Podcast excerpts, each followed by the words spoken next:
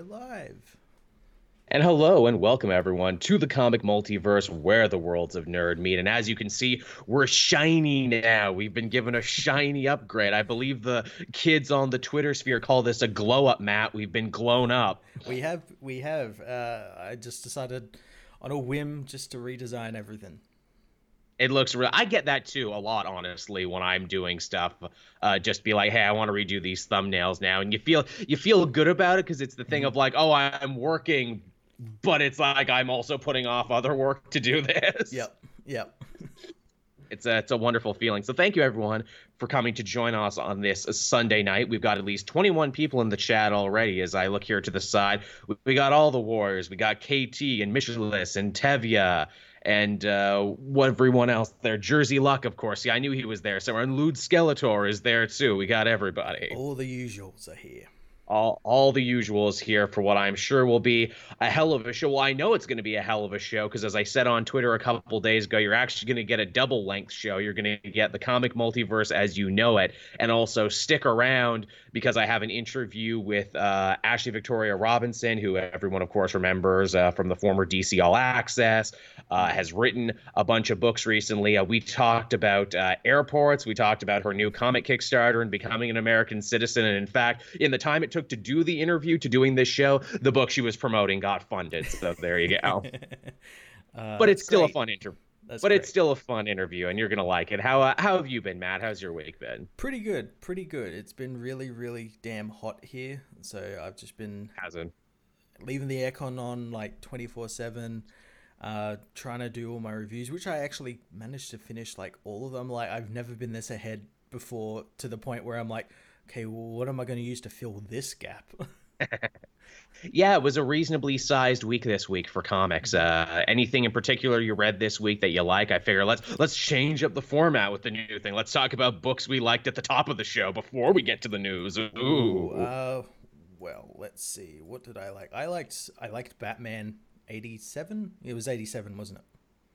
Or oh yeah it was 87 yeah the second tynion book going going into some interesting directions for uh batman i would agree i think tynion is doing a good job showing that his batman is different yeah yeah i i enjoy uh all the action in it i enjoy like we get to see this new prison uh, that Batman has, mm-hmm. has built that it immediately gets like broken into. Immediately. I had a good laugh there where I'm like, oh, that's fun. Batman is admitting that Arkham and Blackgate don't do their jobs worth shit and that he should maybe build something new. Oh, what's that? They broke out on the first day? Wow. maybe you just don't give criminals enough credit. Uh, we also got to see uh, some kind of interesting new redesigns for both the Riddler and the Penguin. The the Riddler who now looks exactly like a uh, question mark, which I thought was pretty cool. Yeah. I didn't catch that until you told me, and I'm like, oh, holy shit, he is, because he's been staying up for days, mainlining military grade methamphetamine. yeah, I'm kind of disappointed they didn't follow suit with him at, from that uh, yeah. year of the villain. They do mention it, um, which, which is, is really nice. weird because they mentioned like him walking away from a life of crime. Where I took that book as more he's walking away from the Riddler persona. He, he was getting sick of the whole Riddler sort of thing, mm. and he was still going to do crime, but just in a different way. And I guess he is still as well, kind of. but he still is the Riddler. But yeah, he's really cool. Yeah.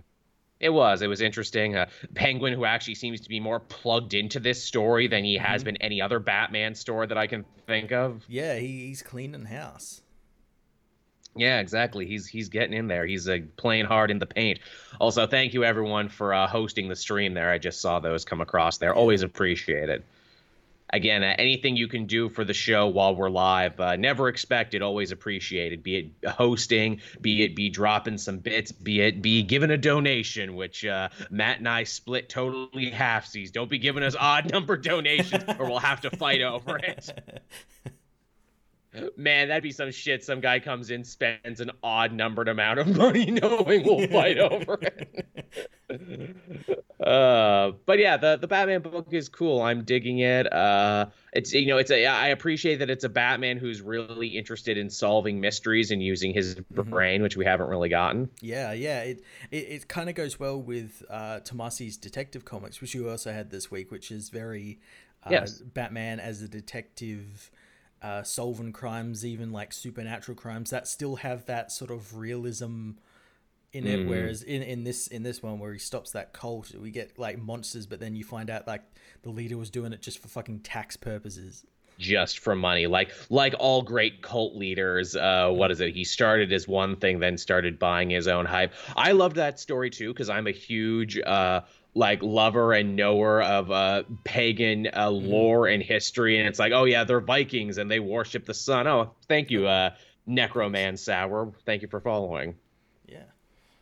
which it's one of those weird times where reading the book where I was actually like totally ahead of the story, where it's hmm. like, oh yeah, these Vikings they celebrate Yule. Yule is the progenitor to Christmas and everything, so they're going on a Christmas crime spree. How fun is that? Yeah, it, it was really cool, and it it was cool as well as like continuing that whole like it's supernatural, but there's still that element of realism where like that mm. giant Norse guy who we all thought was like actual like a Viking villain is just like some guy that was brainwashed and drugged into thinking he was they they gave him literal berserker drugs to make him go crazy, which I really appreciated. That that they uh, uh Tomasi also finds a fun way to to deal with a problem that I imagine a lot of Batman stories are going to have to deal with going forward, and that is there's no Alfred now. So who the fuck is Batman going to talk to without looking like a crazy person? Yeah, the answer is like his audio logs, and when they, when he doesn't have them, is Lucius. Yeah, I, I, got you. Got to think without Lucius, this maybe be be one like the loneliest Batman has ever been because mm-hmm. Damian's not really in his life anymore. Dick still thinks he's Ric Grayson, so no one, no one's, no one's coming by the house anymore for Sunday dinner. Alfred's dead. Yeah, yeah, he's very much alone, and hopefully they deal with a story like, uh, like. I, I was kind of thinking they were going to do this because this was like a Christmas story, and it's like usually Christmas yeah, is yeah. about family and whatnot. And here we have Bruce more or less alone. Yeah. I have no idea what Batgirl is doing over in her book at the moment. It's been so long since I've uh, checked out that book, mainly because they can't keep a consistent writer mm-hmm. to save their life. They keep yeah. changing it up. Yeah, I have no idea what she's doing either. Yeah, well, so well, there's some early comic talk, everyone at the top of the show, just to just to blow your mind and just to say you didn't get any. Uh, we do actually have some news. In fact, we have uh, quite a lot of news. Actually, it was a pretty eventful week, all things considered. It was, yeah. Uh, I guess starting things off on the app side of things. Uh, is Disney Star Wars Obi Wan Kenobi on hold, maybe even indefinite hold? I've been hearing conflicting things about this all week. Yeah, I, I've been hearing things that say, like, oh, it's on hold until the summer, yet it mm. was filming in the summer to begin with. So, yeah. Like, if it's on hold, then it can't be on hold for very long, like mere weeks, days, even. Yeah. So, yeah, it, it's very strange. And at first, I didn't think much of them, but then like like uh Deadline Hollywood and all that sort of Hollywood Reporter picked all up on it. Yeah, started picking up on it. But yeah, it was very strange that they kept saying that it's on hold until the summer when it's filming in the summer. I uh, I heard some stuff too from people who sounded like they at least knew someone close to the production, and the way they kind of made it sound was like, uh, yes, it's on hold, but it's not as bad as you think. It's for something that's actually kind of silly.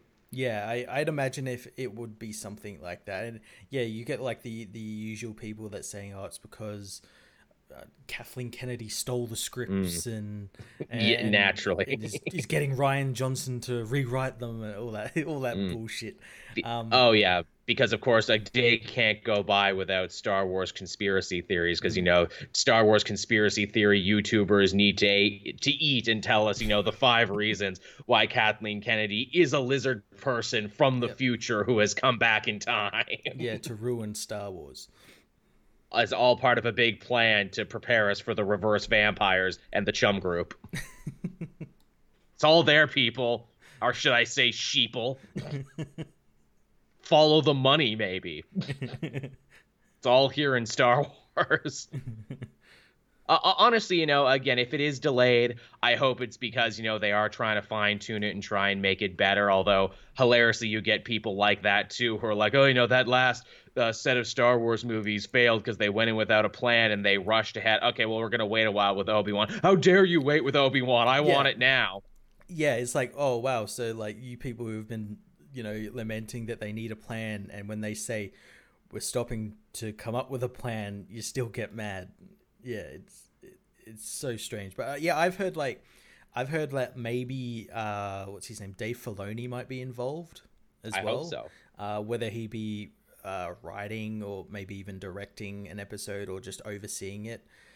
May, that that'd be pretty cool, especially since when the show would take place, since it'd be right between like that Rebels time, so you'd have a good mm-hmm. good handle on those characters at that point. I'd like that a lot. Actually, speaking of uh, another story that we were going to talk about, I put it later in the list, but fuck it, let's talk about it now because we're on a Star Wars kick anyway. The Star Wars Clone Wars season finale trailer, or the new season trailer. I guess it's the finale because it's the last one. Until maybe they do another one. I don't fucking know. I, I, I didn't think they'd do this one, but apparently they're like, hey, Clone Wars, guess what? We have more.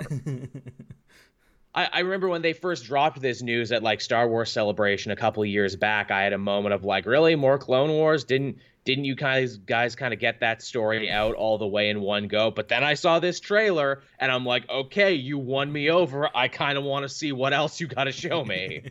yeah, I, I am re-engaged. Yeah, no, I I I liked the the ending when we got those like Netflix uh that Netflix season, season six. Uh, yeah, yeah, I, I liked the ending where it did that, and I like that we we got to see like the animatics of like some arcs and everything, and mm-hmm, yeah, but yeah, mm-hmm. this this looks like it's going to be telling like the more important arcs that that probably should have been told in season six, which is like Siege of Mandalore, uh, yeah, wrapping up like like Ahsoka stuff for now until we see her in Rebels. Uh, Geez, the Siege of Mandalore. It's almost like Mandalore became really important or something in the last little bit. Um, again, Dave Filoni is involved in those these two. Pro- he loves these Mandalorians. Worlds within worlds, man. It all connects. uh, this one also looks to be much more of a heavy Ahsoka and Rex centric story, which makes sense because as we see in Rebels, they make it and continue to have adventures. It also makes sense as well because, uh, as other people were quick to point out, and if you know your Star Wars lore, most of this arc actually takes place at the beginning of episode three. So mm. there's going to be mm. overlap, and there already is in the trailer. We see overlap uh, with certain scenes from episode three. Pregnant so, Padme. Yeah, them re- referencing direct lines from that movie. Um, so yeah, there's going to be obviously whole arcs where maybe Anakin and Obi Wan aren't there. Like I know they're not there for the siege of Mandalore because they're busy rescuing uh, Palpatine from Grievous. So which is fine by me. We we've yeah, had enough Obi and uh, yeah, enough Obi Wan and enough uh, Anakin. Let's mm. give some other characters some time to play because it really is their show. Yeah, yeah, it is. Uh, some other people pointed out some interesting stuff. Uh, Darth Maul is back again because you know mm-hmm. he was one of the foremost villains there uh, in the show at that point, and he's back to using the double-sided red lightsaber but as people were quick to point out oh he actually took a piece of his old one and a piece of his new one and actually put them together. And i'm like that is an insane attention to detail. Oh yeah this is dave filoni. He's not you know no slack in those uh detail no. things. And it's even better because uh the mocap for this is ray park. Yes which i which that blew my mind too where i'm like man I don't think you can find a better example of a character who got saved in canon than yeah. Darth Maul. Yeah, they made him interesting. They really, really did. And again, I'm like, am I actually getting excited to see more Darth Maul? I'm getting more excited to see Darth Maul in something. but yeah, so I mean, definitely this is going to be interesting. And hey, it's going to be Disney Plus, so get ready for that. Another reason to get the app if you don't have it. Yeah, yeah. Now, are they releasing this all at once, or are they going to do this weekly like they're doing all the other shows? I'd imagine it'd be weekly. All right, fair I think enough. It's weekly. I think they they've made it weekly so that I think the final episode comes out on May fourth. That's oh, that's fitting. Yeah, that's fitting. I like that. So yeah, Clone Wars final season. I'm excited for it. Go back and do more Rebels after this, please. Well, apparently we're getting a Rebels sequel in 2021. Ooh, real, well, do, do, tell. Explain more of this because I've said just, just rumors at the moment, but it kind of makes sense since Resistance ended yesterday. Yes, it uh, did. We, we've got this show coming, and then that show will end, and then there's no. They haven't announced any new animated project after that. No, they so have not. so I imagine that'll be coming up soon because there's so many leftover plot threads from Rebels. Very, yeah. I, have said before, and I'll say it again Rebels is probably my favorite thing of the modern Disney era of Star Wars. So I'm very excited to see them uh, uh potentially go back and do a little more of it. Because, yeah, they definitely leave it open for another sequel where Ezra is gone and missing and everything, and they're going to, you know, mount a rescue mission in uncharted space. Yeah, well, not only that, the show then, remember, also leaps forward to after Return of the Jedi, where we see. Uh, Hera and her son, who she had with Kanan. Uh, That's right. We see Ahsoka and Sabine going off into the unknown regions to look for um, Ezra. Like that's a show. You can't tell me that's not a show right yeah, there. Yeah. Also, too, now that we especially know that somewhere out in the unchartedness of space, Palpatine is alive again. Somehow there, some... he survived. Which I, you can't tell me at some point Ezra didn't meet uh, Palpatine in the Flash, and it's just like, hey man, what's up? I I, you I actually again? like that since obviously we, he he met him in Rebels as like the weird Force ghost as Chancellor Palpatine thing. Yeah, um, so yeah, it'd be cool to. Which I actually see. loved how. Yeah, I great. loved how they handled that. Actually, yeah, yeah, that he he met Palpatine, didn't put together the Emperor thing, and he only met him through like yeah, through like weird uh like visions. Mm-hmm. So that would be a fun thing to do if they want to. Then also just to see the characters grow up too. I want to see what adult Ezra looks like. Yeah, adult Ezra, Hera's kid, older Sabine, mm-hmm. especially since since we've learned like what happens with the dark saber and everything.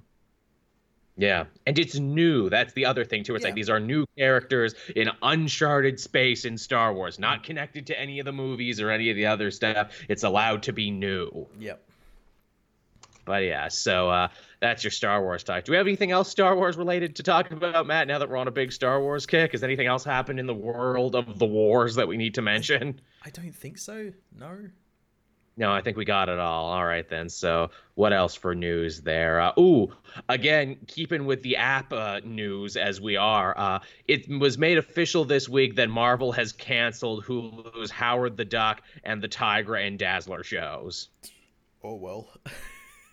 yeah, I know. I know. I think we all kind of felt this one was coming what with uh, Kevin Feige taking over the television arm of thing and consolidating consolidating his power in the outer rim. they they they actually announced that it's called now like Marvel TV Studios or something. Yeah, yeah, yeah, yeah. It's yeah. got like a more official name. Mm. Uh, it's funny. These shows are dead, which I'm going to assume the Hit Monkey show is dead too. But the MODOK show seems to live on, if only through the merit of the fact that it looks to be further along in production than these other shows. And also, they've cast MODOK and cast a bunch of people for the MODOK show. And they got a really good cast, too. Patton Oswalt is going to be MODOK. That's perfect.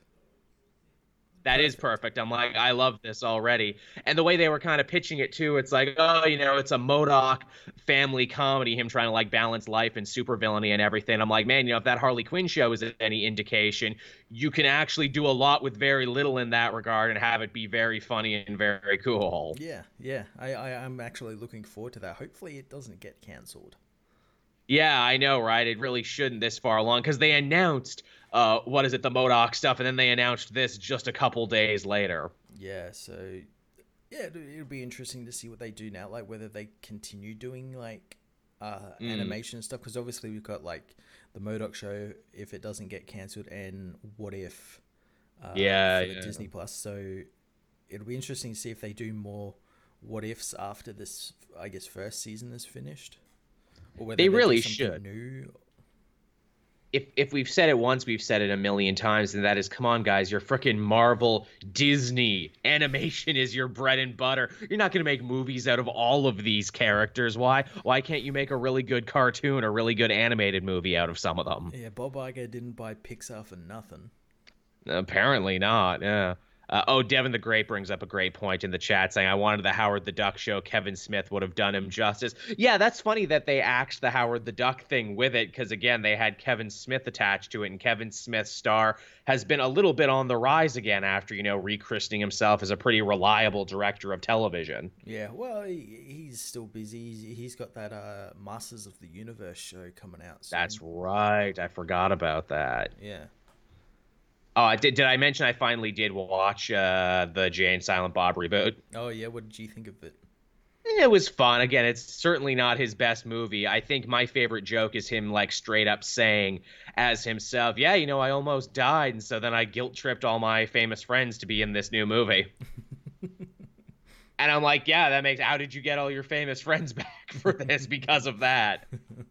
and also the fact that we that we get to see Amy's kid and that it's Jason Mewes' real life daughter, but Kevin Smith's daughter is playing Jay the character's daughter, and it's a whole thing. Yeah. that they basically traded daughters for on screen. That was pretty funny. or the fact that the that the cock knocker troopers are all colored like Deathstroke. Yeah, I was thinking, oh, did like Arrow wasn't using the costumes anymore? Did they just like let him borrow them? I mean, they let him borrow Supergirl for a little bit, so yeah. Yeah. they they She's let him funny. borrow Supergirl, Mon-El, and Brainiac. she's she's pretty funny, uh, Melissa Benoist. I hope that she has like a good post uh, comedy career because she's actually quite versatile as an actress. Yeah, she's pretty funny. Yeah, I like that they got because you know she's so wholesome and everything else. She gets to smoke dope with Val Kilmer and play against type. And all I can think is like, hey, I want to smoke pot with Val Kilmer and play against type. hey Val, tell me about Kiss Kiss Bang Bang. Oh, speaking of movies, I saw too. I saw Once Upon a Time in Hollywood this week too. Yeah. Yeah, I uh, I enjoyed it when I was watching it. Although I definitely had a moment when I was done where I'm like, "Hey, wait a minute! Nothing really happened for two hours in that movie." I think that's probably the point of it. I think like, so too. Like Again, Rick Dalton doesn't learn shit. No, he really he really doesn't. The only good thing that happens to him is by sheer luck and happenstance and they don't really answer any questions or any mysteries. Uh, I know a lot of people are making a big deal out of the Bruce Lee thing, how they're even implying that Bruce Lee could potentially lose a fight. But man, that actor does a goddamn pitch perfect Bruce Lee impression. Yeah, he's really great in it, isn't he?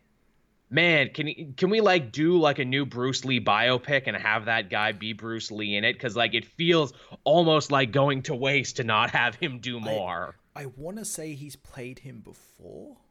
Right. Okay. I his name's Mike Moh. I'm sure he's I'm sure he's done it before. Because he's really fucking good.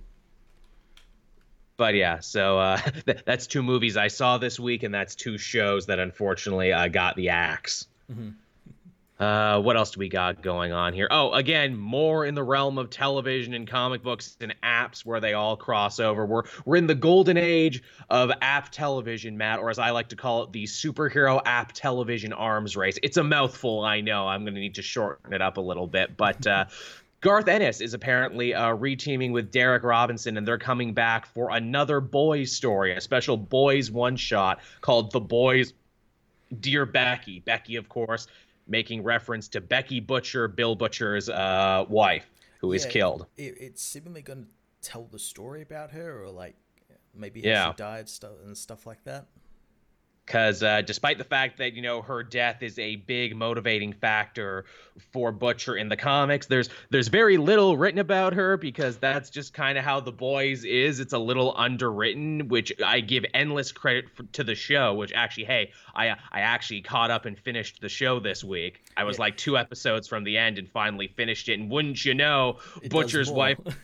does way more with the wife and she plays a huge part by the end. And even uh, in the interview they gave uh, with ennis when they asked him like oh you know why why more the boys? Why now? And he's like oh well there's more interest now because of the show and i feel like there's some stuff i could go back and change and probably make some money too. And also people actually like the changes the show made so maybe i can go back and change some shit too. Yeah yeah and, and that's exactly what he's doing I, I love Ennis for being honest, where he's just like, yeah, the boys is popular now, and I would like to make some money. Mm-hmm. And also, they they actually gave me some ideas that I want to try and put in my own thing. And I'm like, good on you for being honest, Ennis. Yeah, it would be interesting as well because we've obviously season two is it's either been filmed or is in almost finished being filmed. It'd be interesting to see if like any of this story makes it in, mm-hmm. like yeah, or, or like like the season two storyline dictated this comic Yeah, I will be interested in that too. Because again,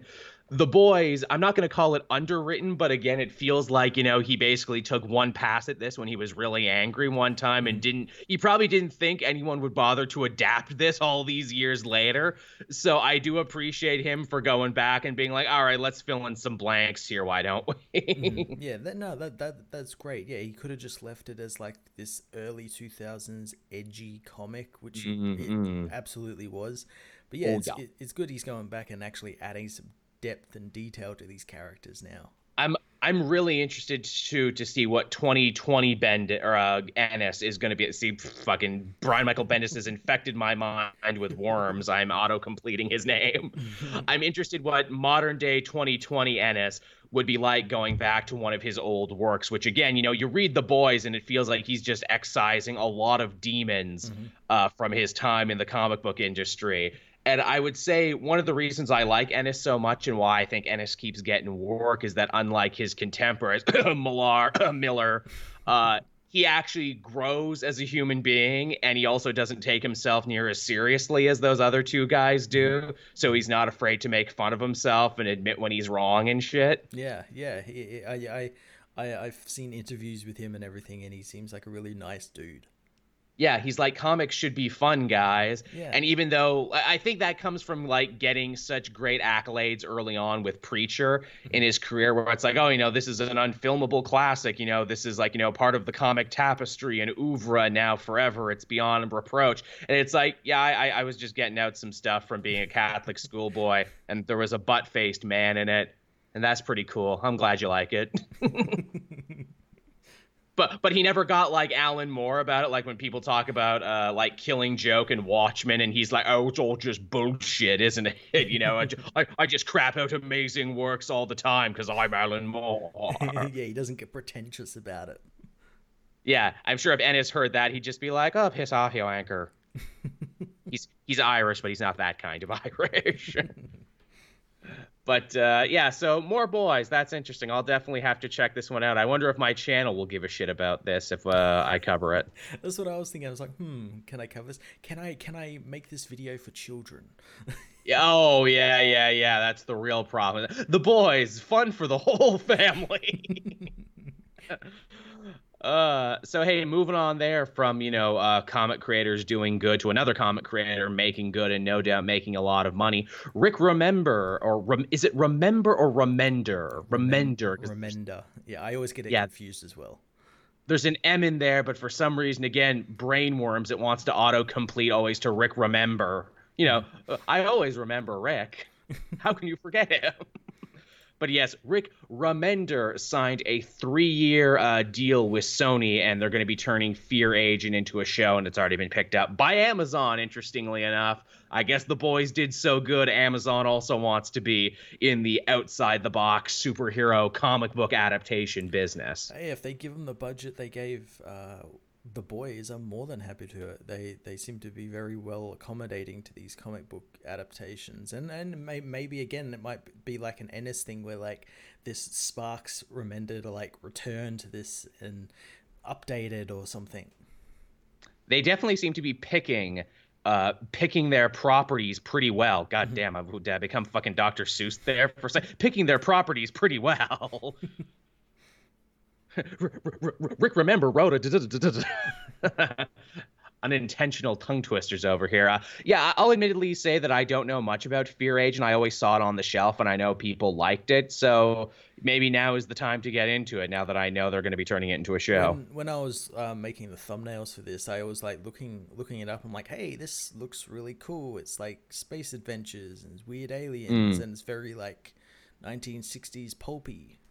Yes, I can tell with the helmet designs. This looks like very uh like Flash Gordon or some mm. shit. Yeah, it looked really cool. Uh, It'd be something I'd love to cover, but I doubt it'd do well.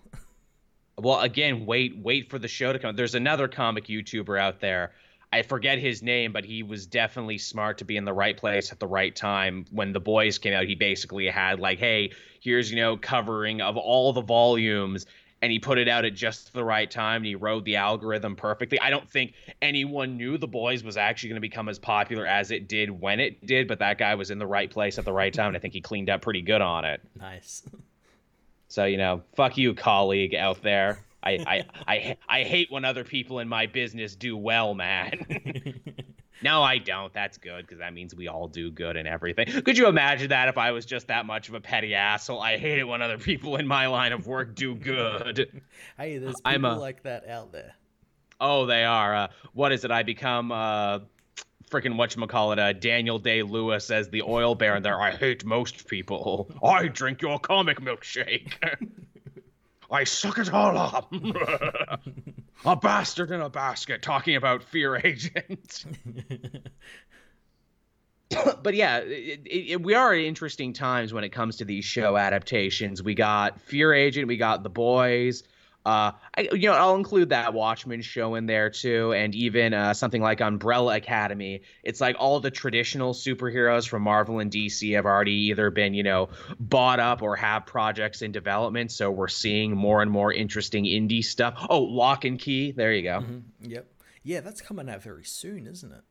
It is shockingly soon. They just like uh, sh- uh, showed the trailer, and then it's like, hey, here it comes, everybody. Which is really ironic because it spent like years in like development hell, going from like one yeah. studio to another, and then all of a sudden, it's made. It's coming out in you know five days.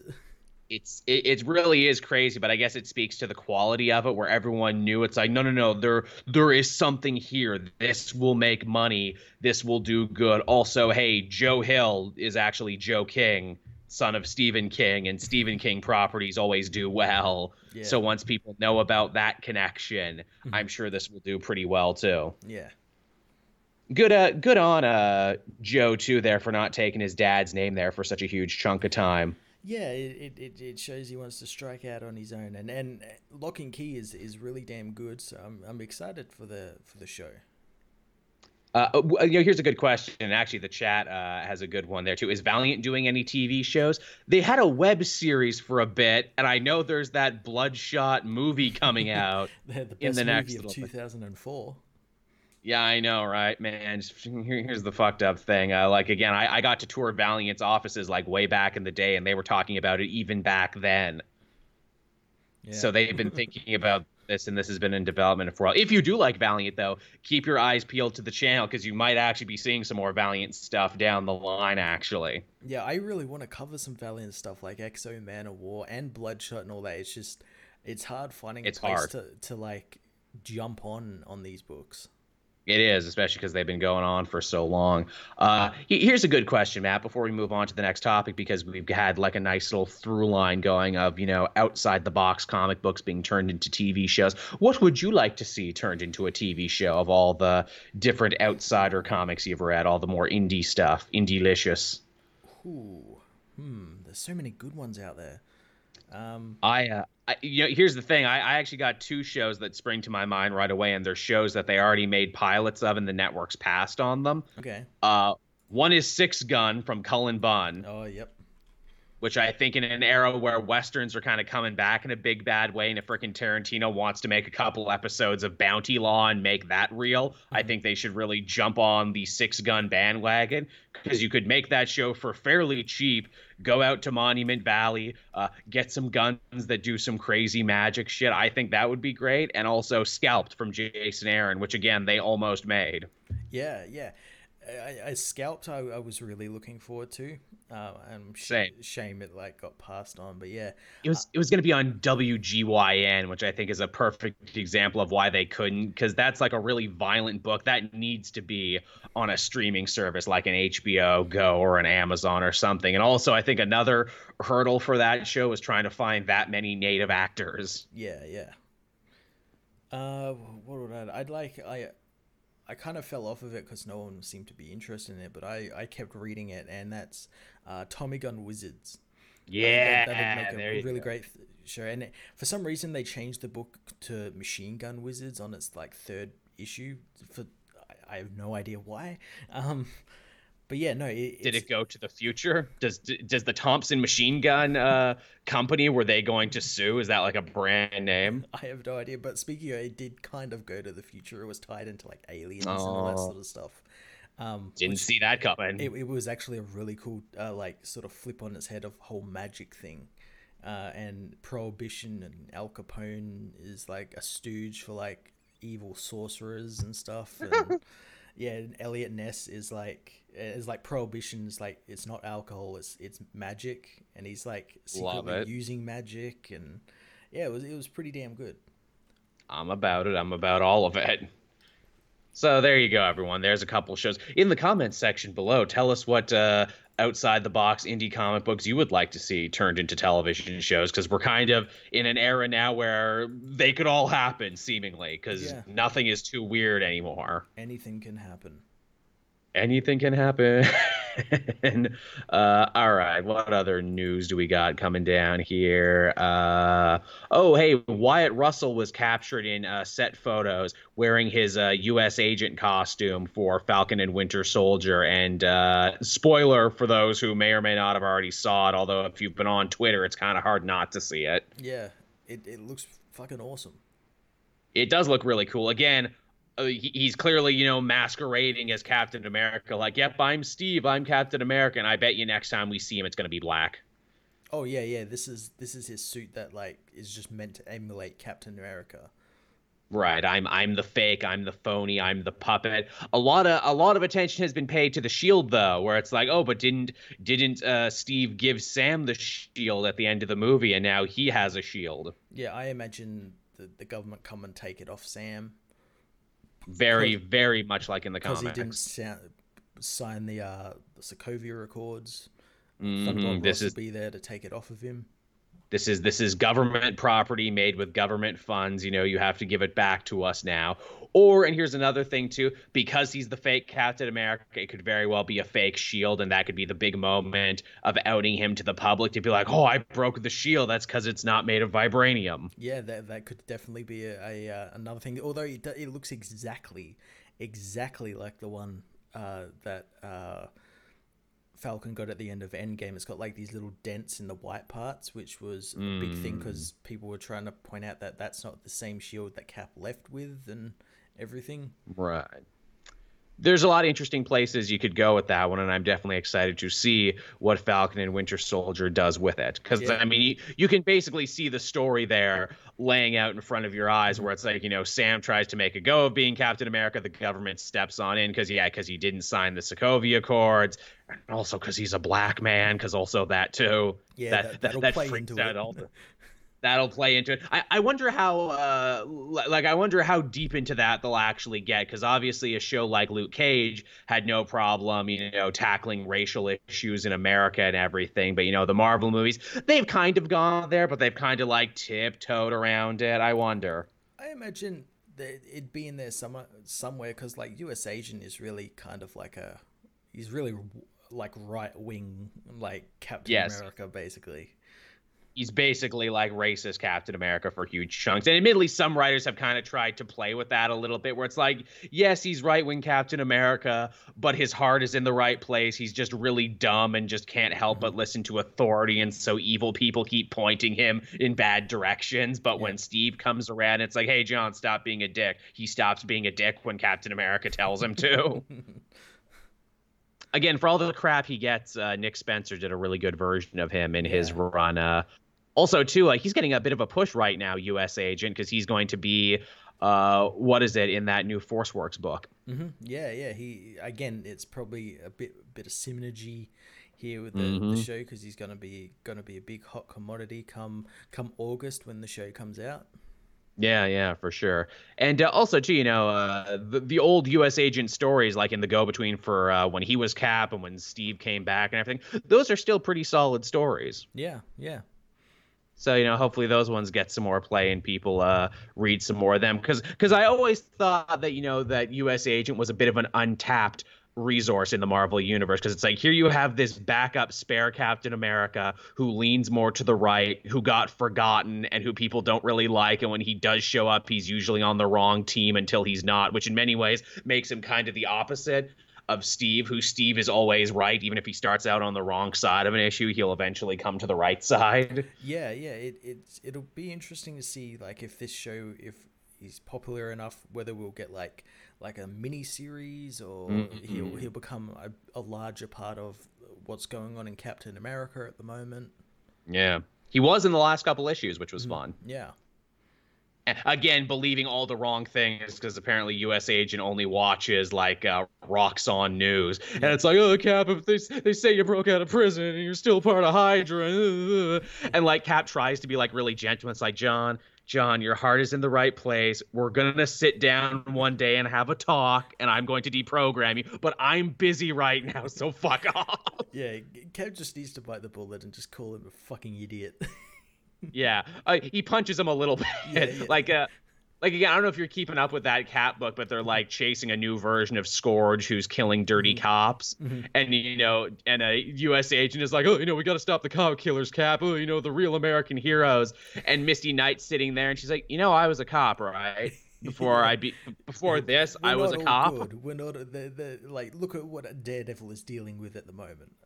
oh, absolutely, yeah, man. So uh, yeah, so there's your Wyatt Russell news, and man, I'm just a big fan of Wyatt Russell in general, and I'm just happy he got to join the Marvel universe. Yeah, he's a fantastic actor. He is. He is. Totally. Man, Overlord was a good movie. It really was. That was a cool last movie. Uh, our last story here uh, is, of course, uh, a Justice League related story, which I was not thinking of talking about. Uh, much like its paranormal roots, Justice League Dark threatens to come back from the dead to punch its way out of the grave and live again, thanks to J.J. Abrams and uh, Bad Robot, which uh, they say are taking over both the film and TV franchise developments, which that's very weird wording, where it's like, oh, yeah, we're going to be doing Justice League Dark but it might not be film or it might be film and TV. It yeah. might be both. We don't know. Yeah, it's it's very strange. Very very especially considering that that could be something that like the like Arrowverse could do. Yes, where it's like yeah, absolutely. It's like, well, you guys have got a Constantine and you got a bunch of paranormal heroes. Hell, Legends of Tomorrow, just with the characters it introduced, is very close to a Justice League Dark. Mm-hmm. Man, how good was that last episode of Legends, by the way? so good. it's so funny. Making a, making a h- hilarious mockumentary, them dealing with the new fame of being involved in the crossovers and then organically getting out of it at the end. Yeah, all while trying to fight Rasputin. friggin' Rasputin, man. And then actually moving around a lot of the cast too, so we can get new characters. I was yeah. really not expecting that, but maybe that's one of the reasons that Legends is so good. It's not afraid to shuffle the cast. No, yeah, it, it was fantastic, and I'm all on board for this new season. Totally. I love the idea of fighting history's greatest villains yeah. who are well, unkillable. I, I, I said it like when it originally aired, but like all the shows like post crisis have been pretty fantastic, apart from like mm-hmm. Batwoman, which doesn't really seem to be affected at all. Because um, I think they had most of that already written and yeah, ready to like, go before like, the prize over. Like Supergirl, first episode back, we got like comic accurate Brainiac Five, and I saw that, and that blew my that. fucking mind. Yeah, and I'm like, holy crap, this is so damn awesome! And they're exploring the world. This this week's episode, Toyman comes back. Ooh, uh, which one? The Winslow Schott version or his kid? Well, Winslow Schott from Another Earth that came onto this oh. Earth when they oh. combined. Oh, interesting. Inter- wow. This the crisis. I hope more shows do this because it sounds like you're saying the crisis gave them the chance for do-overs. Yeah, pretty much which is what the comics did forever. And I'm glad the shows have finally learned that. It's like, no, no, no. You do a crisis, then you get a mulligan. You get to fix everything yeah. you did wrong, and it's completely fine to do so. Yeah, and they seem to be taking full advantage of that. We haven't seen the Flash yet, so yeah, I'm looking forward to seeing no. what they do. I will be interested in the Flash too, and I bet that uh, Cisco isn't going to be there anymore because he wasn't in the other stuff. I, I do know that they're doing a storyline where like uh, what's her name Iris like is moved on from Barry now because she thought he died, uh, even though she right. knew he didn't die. so they're gonna like break them up, you think? Oh no! Oh, the the uh, the preview made it look like oh she's become a strong, independent woman He doesn't is no damsel in distress. I'm like oh that's gonna last half an episode. Because doesn't it always the last three times they tried to do that? Yeah. Man, you know, I feel so bad for that actress because Iris is consistently maybe one of the most underwritten characters in all of these shows. Yeah, she's like an afterthought. She really is, and it's not her fault. And they've done everything. They've tried giving her powers. They've tried giving her a kid. They've tried literally every trick in the television writer's uh, bag of tricks, and it hasn't quite worked. No and it's just like it's, there's just nothing you can do with her, and it's such a shame. And I'm trying to ask myself, like, well, how does Iris in the comics not deal with that problem? I don't know. Yeah, well, even like me reading the book, like she's she's in it, but like she kind of does like her own thing, and like when she's in it, she's not in it for very long. Because she's not Lois, as much no. as they try and make her a Lois yes. sometime. She isn't Lois Lane. Yes. And they try, they really oh, do yeah, try. They, they try and give her they try and give her busy work. They gave her a business where she like hired like uh, more metahumans to come and work for her, and I'm just like, well, like it's something, I guess. yeah. You know what I think it is? I think she was at her best in the first couple seasons when she was dating other people and Barry was pining for her, and it was one of those situations where the chase was better ultimately than the catch. yep. and he can only say "I love you" so many times, and I, he can only say "Oh, I lied to protect you" so many times. Yeah, may, maybe that's what they're doing now. Maybe that's like this is this is because of all of that. Like she's sick of mm. all of like all all the usual like going rounds of him dying and having to lie to her and all that. She's like, "Fuck it, I'm leaving." Maybe. Oh, Loot Skeletor says Cisco is in the new episode, and there's some pictures floating around of him in a Superman shirt. Huh, that's cool. Cool. cool. I need to catch like up on that. Black Lightning as well because that just had a recent episode that was uh, post Crisis. I finished season one of it, and it, it's a it's a damn fine show. It is, from what I understand. I just never had time to watch it. Again, I, I, joke about this all the time. I'm hearing about it from my mom who watched it, and she's like, "Oh yeah, they got uh, what is it? Uh, what is it? A Geoforces country in mm-hmm. there, mm-hmm. and the Outsiders, and apparently they're talking about like a whole war in a yep. Markovia, and I'm like, really? In Black Lightning? Holy shit! Yeah, like this first season is it's only like 13 episodes long, and it's perfect length. Like that's what these CW shows need to be. There's no fat in it. Every episode serves a purpose. The characters' arcs are really damn good. When I watched it, that was something that stuck out to me. It was very well paced. Mm-hmm. Yep. They, they paced it like they didn't think they'd get a season two, which is probably how they should always write these. Yeah, I would say though that like I found the first two episodes the hardest to get through just to get into that story because it felt like the first two episodes were shot long before the rest of the season. Because they probably were. Yeah, and it kind of like felt like a different show a little bit. I'm a cat. I'm a catch up on Batwoman too. Like I say, I have uh, faith that Batwoman will become something great. Uh, it just kind of came in a weird place that she didn't get a show until the crises were happening. So she is the new kid, basically. Yeah, I, I, don't know what, what they're going to do with this post crisis. I did like in the post crisis episode, they introduced Slam Bradley. I thought that was pretty fun. I heard about that. That's fucking dope. And that's a deep cut. And that tells me people in the writer's room actually watch uh, and read comics. They introduced him, but like, they didn't do anything with him. They did this whole story where he saved saved Batgirl from a speeding train, like just pushed her out of the way, and for some mm-hmm. reason people thought they were dating because of that. oh, and it led to this whole article being released about Batwoman being lesbian. But like that was the whole fake news. whole story of it. I'm like, okay, now do something else with Slam Bradley. He's really interesting. You know, you know what I think uh, too. Again, and I'm like many episodes behind on Batwoman when they deal with her weird home life. There, it's like, why does she have a stepmom and a stepsister now that she never had in the books? Are you really reaching that hard to try and fill her uh, supporting cast? Yeah, well, I think her, her stepmother just died. I think just before. Oh, really? Yeah, I think she. Yeah, yeah, she Which, just died.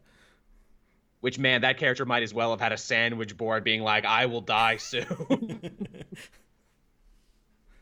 you know, because she literally reminded me of like Oliver Queen's stepdad from like the yeah. first uh, season of That's Arrow, it where it's like, well, like, where they're like, oh, we'll just like repurpose the first season of season of Arrow, but like change characters' names.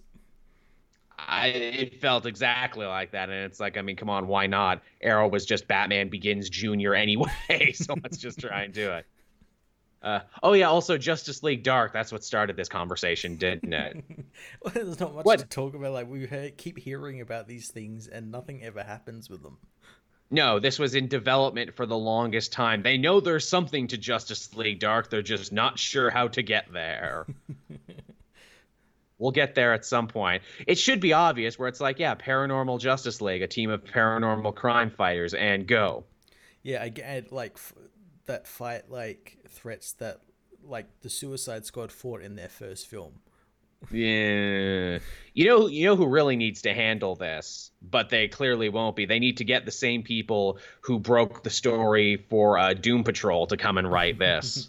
yeah, that would be pretty cool. I'd like to see them get like um, since the movies have kind of tapped them, people like David F. Sandberg and James Wan involved because of that horror yeah. supernatural aspect to it. They understand that with their movies.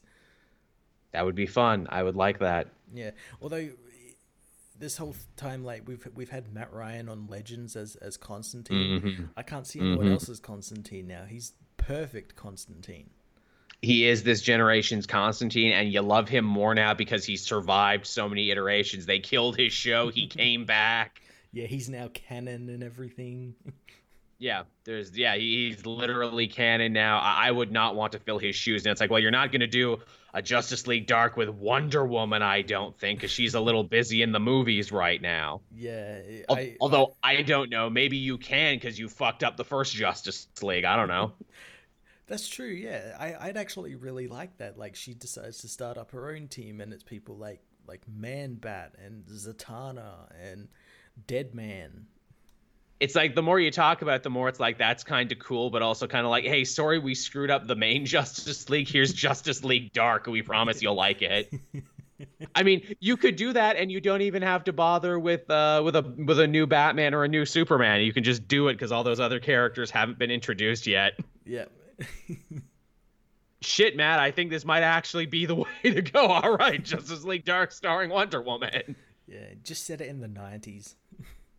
Gal Gadot gets her own team. Yep, it's 1992, and uh, they fight the monsters from the trench.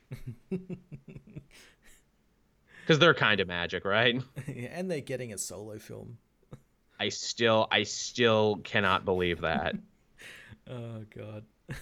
Who, do you think would win in a fight, Matt? The trench monsters or Morbius? oh, Morbius gets turned into a trench monster. Uh, who bites harder, trench monsters or Morbius? In the comments section below, tell us who bites harder, trench monsters or Morbius.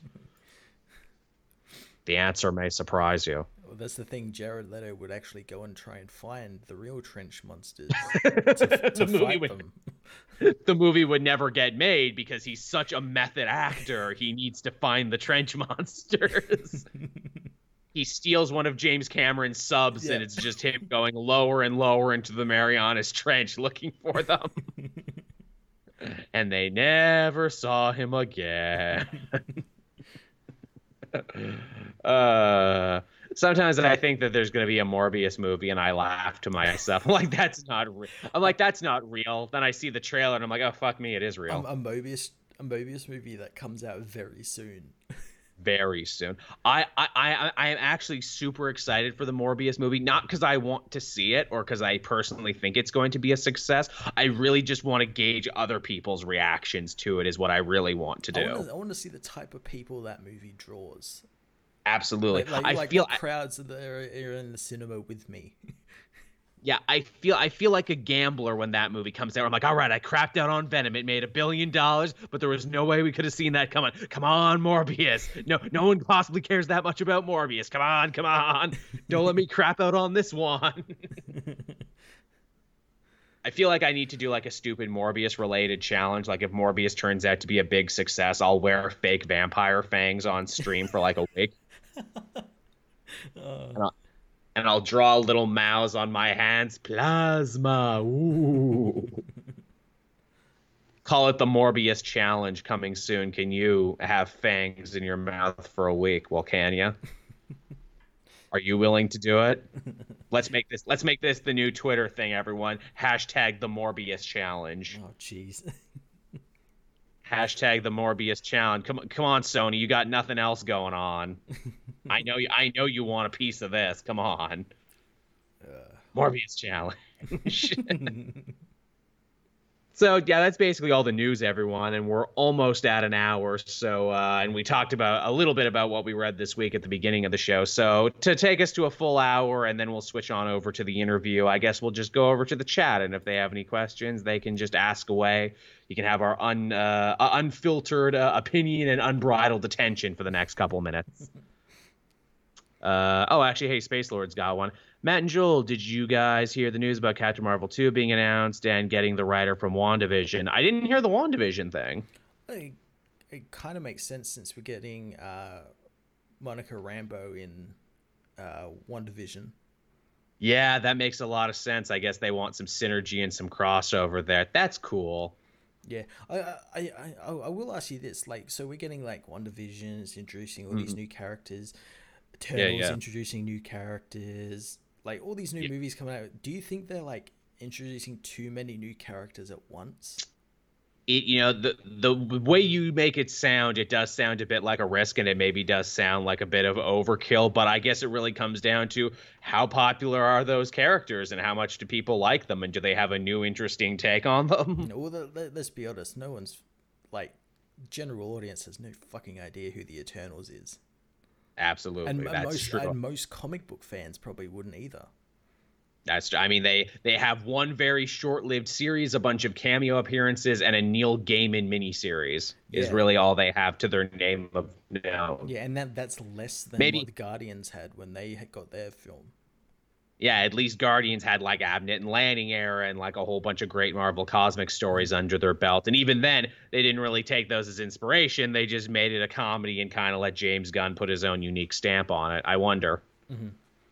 Yeah, I really wonder. I mean, maybe too Disney Marvels learned a little bit about the algorithm machine and where it's like, look, if we introduce these characters, people are want to go and research these characters and they're going to be talking about them and like looking up on them and maybe buying their old books and everything and maybe that'll be good for us. Yeah, well, I imagine by the time Eternals comes out, we'll have a series for them. Yeah. Oh, without a doubt. Uh, Jersey Luck, what did you think of Wonder Woman 750? Uh, I did read the 5G bit because I knew that was mm-hmm. going to be important. I was going to cover the 5G bit until I realized it was only like three or four pages. Yeah, I, I read the whole issue. It was great. Like, it was a great collection of stories that just kind of showcase Wonder Woman's character, all the different facets of it. Uh, Steve Orlando got to finish up his story, which saw Wonder Woman get her bracelets and whip and everything yeah, yeah. back. Um, to move on to the next next big storyline. And then yeah, we had the the seven G uh, the five G bit, which saw Wonder Woman's first sort of appearance, saving uh, Franklin Roosevelt from uh, assassins. I'll save you, Roosevelt. and she did. I like her costume is kind of retro. Oh, also too the uh, the Gail Simone story, which uh, brought back Starbloom, the little girl who could control flowers, which was actually a character that Simone invented for mm. her last like big 75th anniversary. Yeah. yeah, yeah, it was nice seeing stuff like that come back. That was a really nice story as well. She just like it was helps Wonder Woman, and then they have a barbecue. Yeah, the first one was nice too. You know, Simone is excellent at that. You know, uh, marrying superhero craziness with just like down to earth slice of lifeness. Mm-hmm. Yeah. Uh, what else do we got going on here? Da-da-da-da-da. Uh, thoughts on recent stuff surrounding Sean Gordon Murphy's take on editorial? I wouldn't say he took on editorial. It's just like, hey, here's some stuff from the last uh, issue of Batman White Knight, which I really enjoyed that mm-hmm. he would have done a little differently. I think they made him cover up some nudity and he fought to like move some covers around to, you know, uh, make the reveal with Bane be more shocking, which worked. Yeah, it, it certainly did did work as as well. I have to I have to feel like it was also tied into the most recent reveal which we got, which is like yeah, Bruce Wayne isn't a Wayne at all. At all, yeah, unexpected. Didn't see that coming. Yeah, I, I thought that was brilliant. And as I said in my review, this whole thing, like kind of adapting Nightfall, has adapted it even better than the actual original story, and has actually made it interesting and also to add an extra layer to the Joker for him to being yeah. like this. This is what makes me laugh: the fact that your entire fortune is stolen, that you fight criminals when you're actually descended from like the greatest criminal in Gotham history. I really like that idea because that that posits the idea that, that this Joker always knew that Bruce Wayne was Batman, mm-hmm.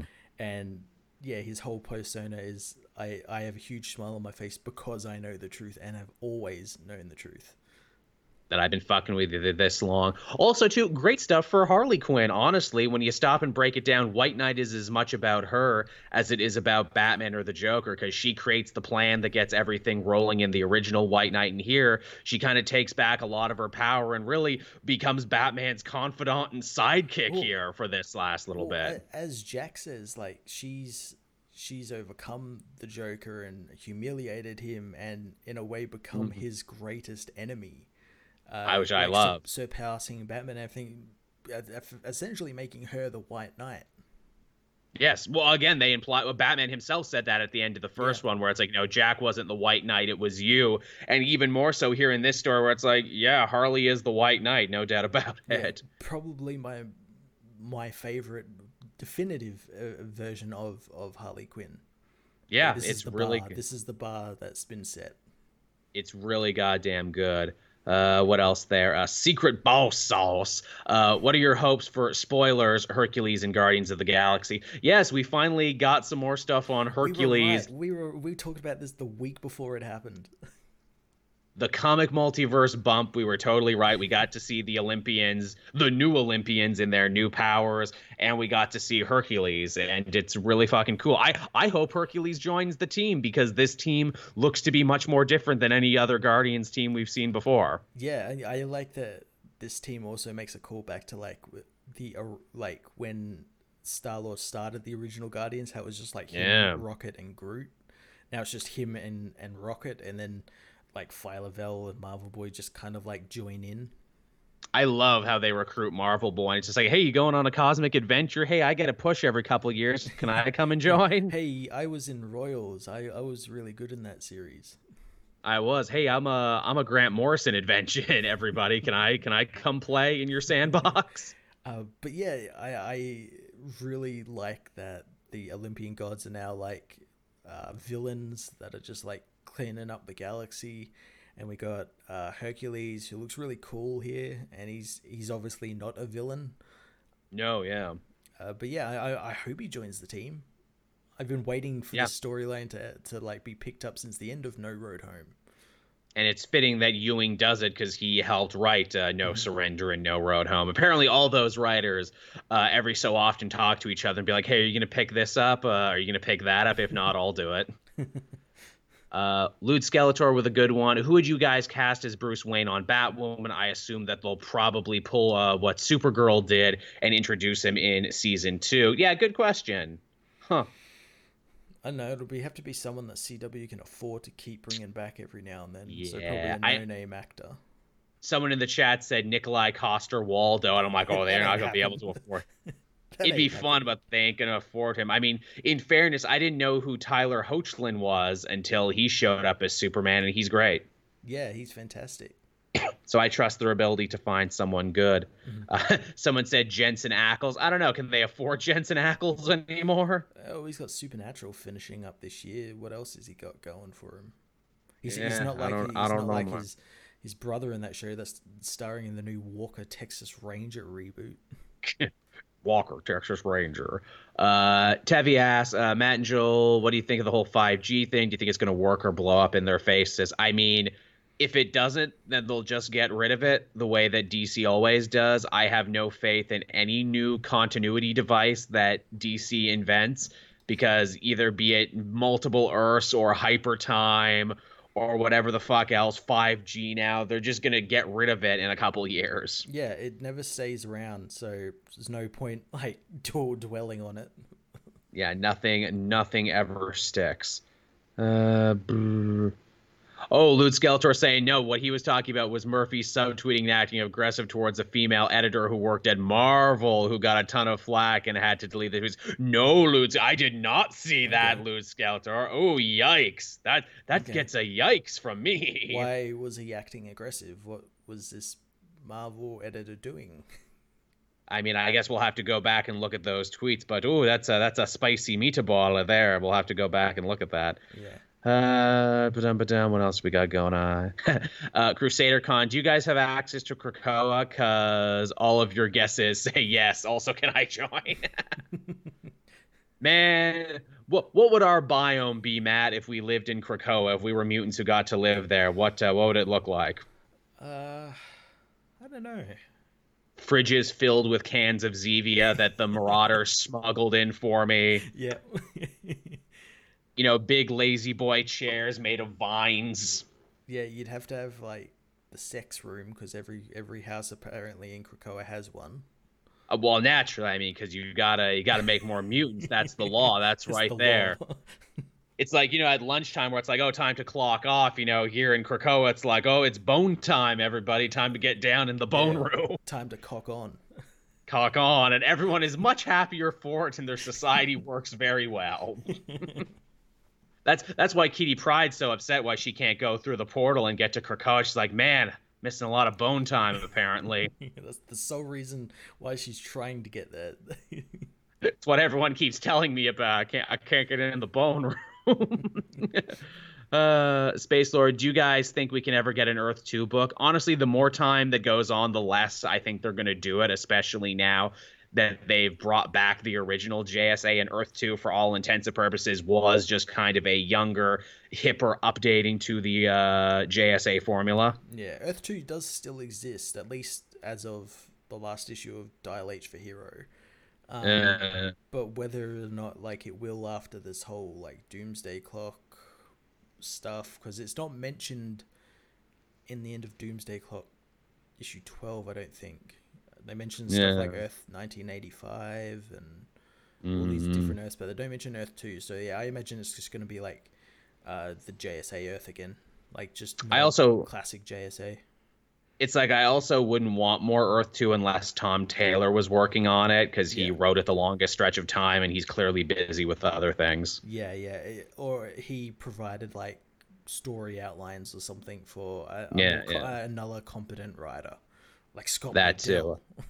Yeah, like Scott Lobdell. I mean, obviously he can finish the story. He can finish the fight. Uh, Dante Kelly says, "Hey, Jill and Matt, go go Power Rangers. The second Power Rangers book is ending. Any chance of a story so far? Man, Dante, I would love to go back and do more Power Ranger stuff. I am so ridiculously behind, and every so often people will tell me about the cool shit that's happening there, and I'm like, I want to read that, but I can't. Yeah, I saw some really cool. I saw something. I don't know whether it was for like like some fan created or whether it's for like a crossover series, but like Shredder becomes the Green Ranger. Like there's a crossover with yes. Teenage Mutant Ninja Turtles or something. Yes, that was uh yeah, that was the Power Rangers Ninja Turtles one. God damn, that's awesome.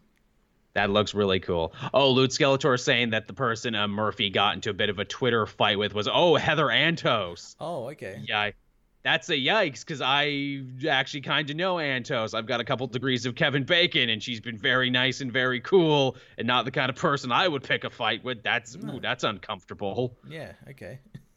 Yeah. Unfortunate. Uh, okay, we'll try and uh, answer a couple more. Uh, but um, but need to catch up on the Ninja Turtle books. Uh, I guess it just ended TMNT Power Rangers because everyone's saying it's great in the past tense. Mm-hmm. Uh Space Lord, what about an Earth 3 book following the crime syndicate? I would read it. I'm honestly shocked they haven't tried to do something like that sooner. Yeah, well, they, they've just brought back Earth 3 and uh, they're involved with Perpetua at the moment. So, yeah, I imagine we might get something from them once this is all wrapped up. I get, man, I love the ass pull that Tynion does to try and explain how Bendis brought back Earth 3, even though they were all dead it's and it was seamless. destroyed. It's seamless. is like Perpetua. Oh, yeah, I've always been watching out for the evil Earths because you know they're more susceptible to doom and part of my plan. That felt like like it's like oh fuck, Bendis brought these back now. I have to fucking like oh just worlds going to doom and because of that doom worlds are being reborn and healed. yeah, that was literally just a don't think about it too much. Yeah. God damn it just don't think about it too much. Uh, one last one here from uh, Devin the Great, and he says, "Hey Joel and Matt, do you have a Marvel the End uh, one shot pitch? Obviously, Marvel the End has been going on right now. I read the Venom one." And I breezed through the Miles Spider-Man one. I think the Deadpool one came out this week too, but I actually haven't been keeping up with them. I haven't read any of them. I read, they're, oh, I read all... like the old, uh, mm. back when it came out. The um, uh, the Hulk. The, the end was the, the Wolverine one. one yeah, that one and the Hulk one were pretty solid. They're cool. I, I don't know. I mean, honestly, I didn't think Venom or Deadpool would get the end books, but they did. Mm, yeah. And I mean, they that that Venom one was really nuts and went into a lot of directions to be like, yo, and at the end of the universe, Venom is the last organic being because you know he's got the codexes going on. So basically, all of humanity exists inside Venom because he's touched everyone at some point or another by the end of time. It just went around touching folk just touching. like like literally that what it that's what it is and there's a group of mechanicals and you know we're kind of doing the mass effect thing where it's the last of the organics versus the ruling mechanicals which actually isn't too far from what hickman talks about in his x-men mm-hmm. future yeah so it kind of lines up and kind of makes sense and like venom's got to fight the robots for the right to reseed the human race mm-hmm. so you know venom greatest hero of mankind saving the human race that's always fun I don't know what I would do. Uh, Squirrel Girl, the end. What's she going to be like on a world that's nothing but her and squirrels? It would be a paradise. I know, right? That, that's the thing. Like that would be the joke. Like all the end books are really dark and grim because everyone's died and you know the world is over and it is the end. Let's do a Squirrel Girl book, but her like dark future is actually super bright and happy. or like in the future, you know, like you could do the really fucked up version of that too. Like Squirrel Girl has died, but there's just a bunch of sentient squirrels puppeting her from the inside, weekend at Bernie style. and it's just the squirrels talking to themselves at the end of the world. See, look, I I can write an end story. You just got to think of the most dark, fucked up future you can think of. that that Hulk one was especially fucked up. The, the old one they did, mm. which actually fits very much in line with Immortal Hulk now, with Banner being like, "Oh, I can't even die because every time I try and shoot myself, the Hulk stops the bullet." Yeah, yeah, that one was very dark. Very dark, very very dark, much like what we're getting now from Immortal Hulk. But uh, yeah, everyone, I guess that'll just about do it for the show. Thank you for coming and hanging out. Thank you for the questions and everything. But don't go away because you actually got more show coming very soon. So until then, Matt and myself will say goodbye to you right now. Yes. And uh, with that, everyone, I will throw on over to myself from the past. So, hey, Joel from the past, what do you got for us? See you, everyone.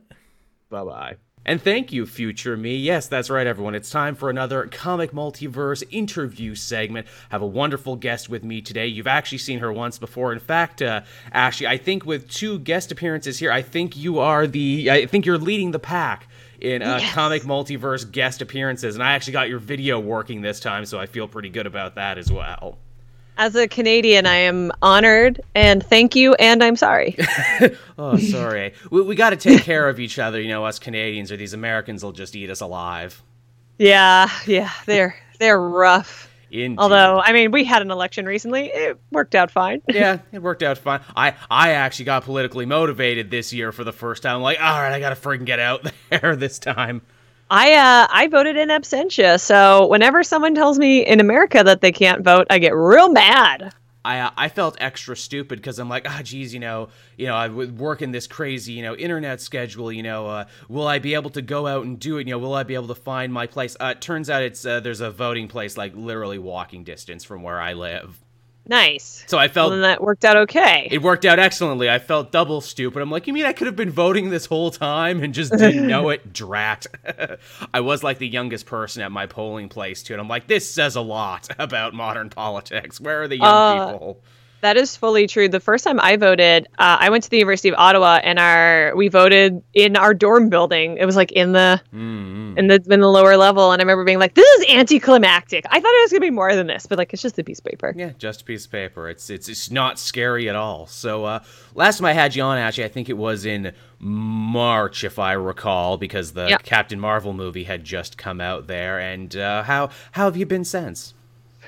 Not bad. I'm almost a full year older now, so I'm just more tired and more exhausted. I, I, like to think of it as leveling up. We've leveled up since. Yes, I have. I just have more years experience since then. Um, I don't know, like what's happened in the last year. I feel like the last year has been a hundred years long. Mm. Uh, Science, the Elements of Dark Energy came out. That came out in December. Yeah, it's available now. Where all fine comics um, are to be had. I got a. Uh, did I have a cat? I have a cat. He's around somewhere. um, I told it. I told the casting director that I would die for him, and he didn't think that was funny at all. So I was like, "Ooh, a straight guy. Sorry. Dang. Uh, won't make that one again." but dumb tish. Yeah. Uh, it's uh, it's winter now in LA, so it's a balmy 17 degrees Celsius, and I'm freezing. I, I, I really wish I could like move the camera and show you the window. There was such a massive storm here where I uh-huh. live. Literally, the snow is stacked on the windows right now. Oh yeah, my mom lives in Fredericton. Oh, uh, they got so, it bad. Yeah, they had that. I saw from the CBC in St. John, which was the one in Newfoundland. Is it St. John in Newfoundland yes. or St. John's uh, in Newfoundland? Newfoundland and Labrador. Uh, there was a time lapse of someone's car oh, and it got completely buried. Yeah, yeah, yeah. yeah. You, you, you read my freaking mind. It was totally going there. And I was like, oh boy, I'm so glad I live in SoCal where things are just on fire. There was an earthquake yesterday. Yeah, really. You know, if you do one extreme weather traded for another. yeah, literally, I was like, I don't want to be cold. I want to be too hot. How have you been, man? Other than uh, all the videos that I've been watching you on. Oh, thank you. You know, I've been working there. You know, doing all my other shows, trying different types of videos uh, here and there. Uh, got some stuff brewing for the new year, some conventions and stuff I want to hit up and everything. I'm working on my bucket list to try and work uh, a convention in every Canadian province.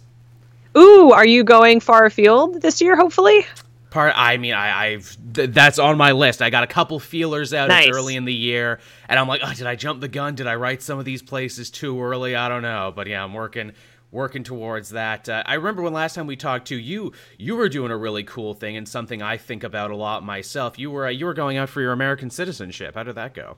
Yeah still going, still um, going. as it turns out it takes 18 months and i applied in april because you can only apply 90 days before your green card's going to expire. So that's not mm. nerve wracking at the in the slightest. So no, I've no. applied and um, I'm still waiting. It takes upwards, it takes up to 18 months. And when you don't have six figures in your bank account, then yeah. it will take 16 months and for, or 18 months. And for me, 18 months is September this year. So, mm still waiting, still like panic emailing my lawyer every once in a while and saying, "Are you sure everything's fine?" I uh, I believe in the movies they call this a ticking clock is what they call this. Yeah, well, it's like what if I don't hear anything in 18 months? It's like, well, then I guess I got to leave. But I'm I don't know if I said this. I'm sure I said this on it, but I'm so deep in the process that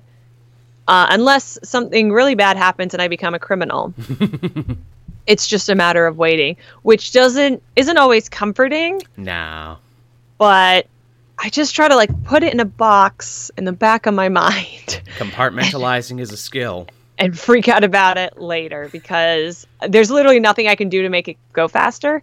Totally. So still waiting. so maybe the next time we talk, yeah, I'll be a citizen. Uh, hopefully that is. We'll we'll put a pin in that to talk in September. You know, you know who's got that really bad? I think it was John Oliver was telling the story of working at the Daily Show and being a British citizen and trying to put that together and just the hell he was under. Where it's like, okay, you got to be in New York to shoot the show, but also your work visa's ticking down and you don't have your uh-huh. green card yet, but you still have to be here for work reasons and you can't not show up. So you know, be be ready for that. You might be breaking the law in a couple days. Uh, that is very true. And when it comes to like renewing or taking the next step, whether you're going to get a new green card or a new visa or apply for citizenship, like y- the the application window is so close to when your last one is expired. Mm-hmm, mm-hmm. And then usually to extend it, they don't just send you a new green card; they send you a piece of paper that you have to take to the airport with your green card that is expired that says that this piece of paper allows it to be extended. So like the airports love me, oh, really. Oh, and traveling on traveling with as a resident of one country with a passport of another mm. is like I always get flagged for extra. I've always been randomly selected. Oh, that's got to be fun. Yeah, and I'm like, you know, I know that this happens to a, as a white person. Like I'm still experiencing a very privileged version of what that. I've never been taken into like the side room or anything. I know that there are people who live in the states and are residents of the states and have American passports or or of many other countries, but they still get flagged because um, of the color of their skin or or if they have certain accents. Naturally. So I, I don't mean to be woe is me, but it definitely complicates the process in a way that sometimes feels unnecessary. and, and traveling is complicated enough. I I actually mm. have been pulled into the side room a couple times, but for a oh no, but for a hilarious reason. Like this one makes me laugh. So apparently, back in the early '80s, there was like a IRA bomb maker by the name of Tim Daly, and Joel was one of his yes. aliases. Oh no! So every so and then they meet you and they're like, "He's just a nerd." yeah, it's like I'm just a nerd, and so, it gets a little extra messed up too because I actually do have an uncle whose name is Tim too. So I'm sure in their cross referencing, they're like, "Oh, did he take someone else's alias or name?" It's like, no, we just it's just spelt the same. Come on. Isn't Tim Daly also one of the voices of Superman? Also that. I no, I wish I was related to that guy, but I'm not. I'm not related to Andy Daly, the comedian, either, or oh, jo- and... or John Daly, the golfer. I wish. oh man, I was like, uh, there are famous golfers who aren't Tiger Woods. Uh, apparently, I know, right? I again, I, I, have to learn this to diffuse these situations at airports, but don't say the word diffuse at an airport. They don't like oh. that either. Yeah, there's all those all those jokes where it's like, oh man, it's just comedians talking about bombing, and they get torn away at the airport. Uh-huh. I'm a what is it? I'm a big fan of what is it punk style boots too, and they give me the ones uh-huh. over where it's Doc like, ah, yep. yeah, it's like, are you holding drugs in the heels? I'm like, I didn't even know that was a thing until you said it. Uh, when I was at the Portland airport, they make you take off your shoes, mm-hmm, um, mm-hmm. even if you're flying domestic. And uh, someone threw up on my feet, so that was a real treat. Yikes, that's fun. Yeah. Uh, uh, Philly airport at 6 a.m. Uh, what is it? Traveling with the people who clearly travel a lot, where they're just like, yep, jacket off, shoes off, barefoot, walking right through it. I'm just like, man, that we're trained so well now, some people, to be like, all right, please invade my space for a little bit so I can fly, please. But there are also, and I won't name the airports because I hope they don't change. When you go to really small airports, they're like, you don't have to take your shoes off. I know and you're like, God bless you. What a civilized. When you leave, um, I flew to uh, London for work twice last year, and when you leave the UK, mm-hmm. you don't have to take your shoes off, Ugh. like a real civilized country. Ugh. And and I, I was starting to take my shoes off, and the official comes over and they're like, "No, you don't have to take your shoes off." And I, I think I literally said, "Bless you." Thank you, thank you so much. I uh, I've been really trying to save some money with flying in my last couple trips. Have you heard of an airline called Flair Air? I have not, but I love the name. They're a Canadian company, and they are the most cut rate Canadian flying that you have ever seen. I mean, I've flown JetBlue, so it's it's basically the JetBlue of Canada, where it's like, look, you get one carry on, uh, a chair, and that's about it. And we promise we'll get you there cheaper than Air Canada. I'm like, yep, I'll do it. I'll see if I can pack an entire trip in a knapsack. And I'm like, oh, this is a little heavy. Oh, what if they I... stop me? Have not checked a bag in probably seven years. That's the way you gotta do it. Because they, especially in the states, the states did it first, and now Air Canada's picking up on it. Mm-hmm, um, mm-hmm. They changed it so now even if you're flying domestic, they charge you for a check. So unless I'm going to sell something, yeah, I yeah. will not check a. I will put 35 pounds in a carry-on and wing that thing into the overhead compartment.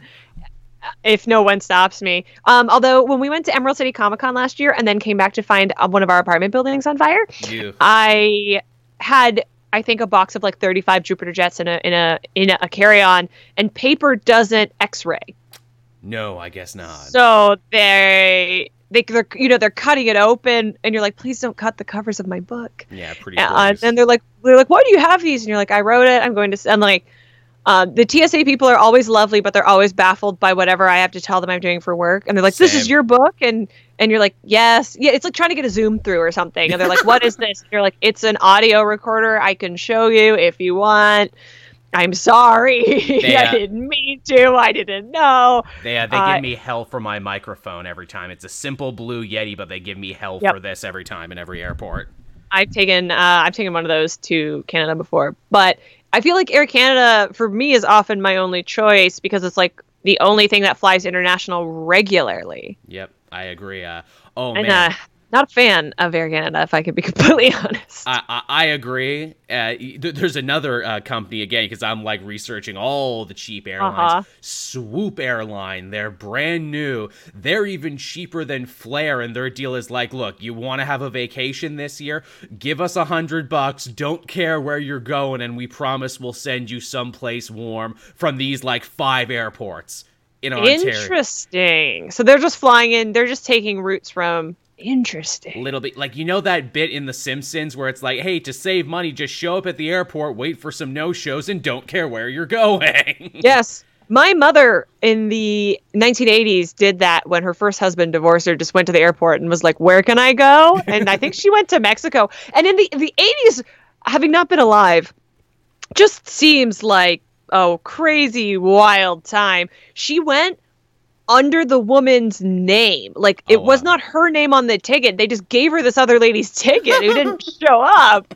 And then I was like, that seems wildly illegal to me. But I don't know. She made it back in time and made me, so it all worked out. That's that's lucky. Uh, well, uh, yeah, I think a couple of the places they had where it's like you can get Vegas, you can get Cabo, Mexico, you can get Orlando, Florida. I'm like, oh come on, give me the cheap Orlando flight. I've been planning a Disney trip forever, and airfare always screws me.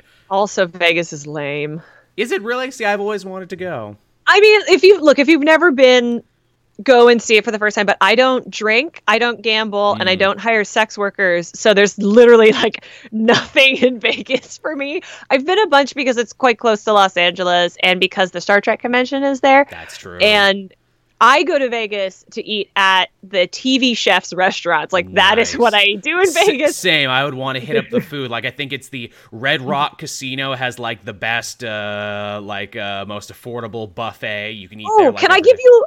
This is so funny. Can I give you my buffet hack for Vegas? Yes, please. One hundred percent. I'm all ears. Which I heard from another podcast. I heard from Don't Get Me Started. So this is the cheapest way you can eat in Vegas. Okay go so you can buy a pass. It's like a little card to eat at all of the major casino buffets on the strip.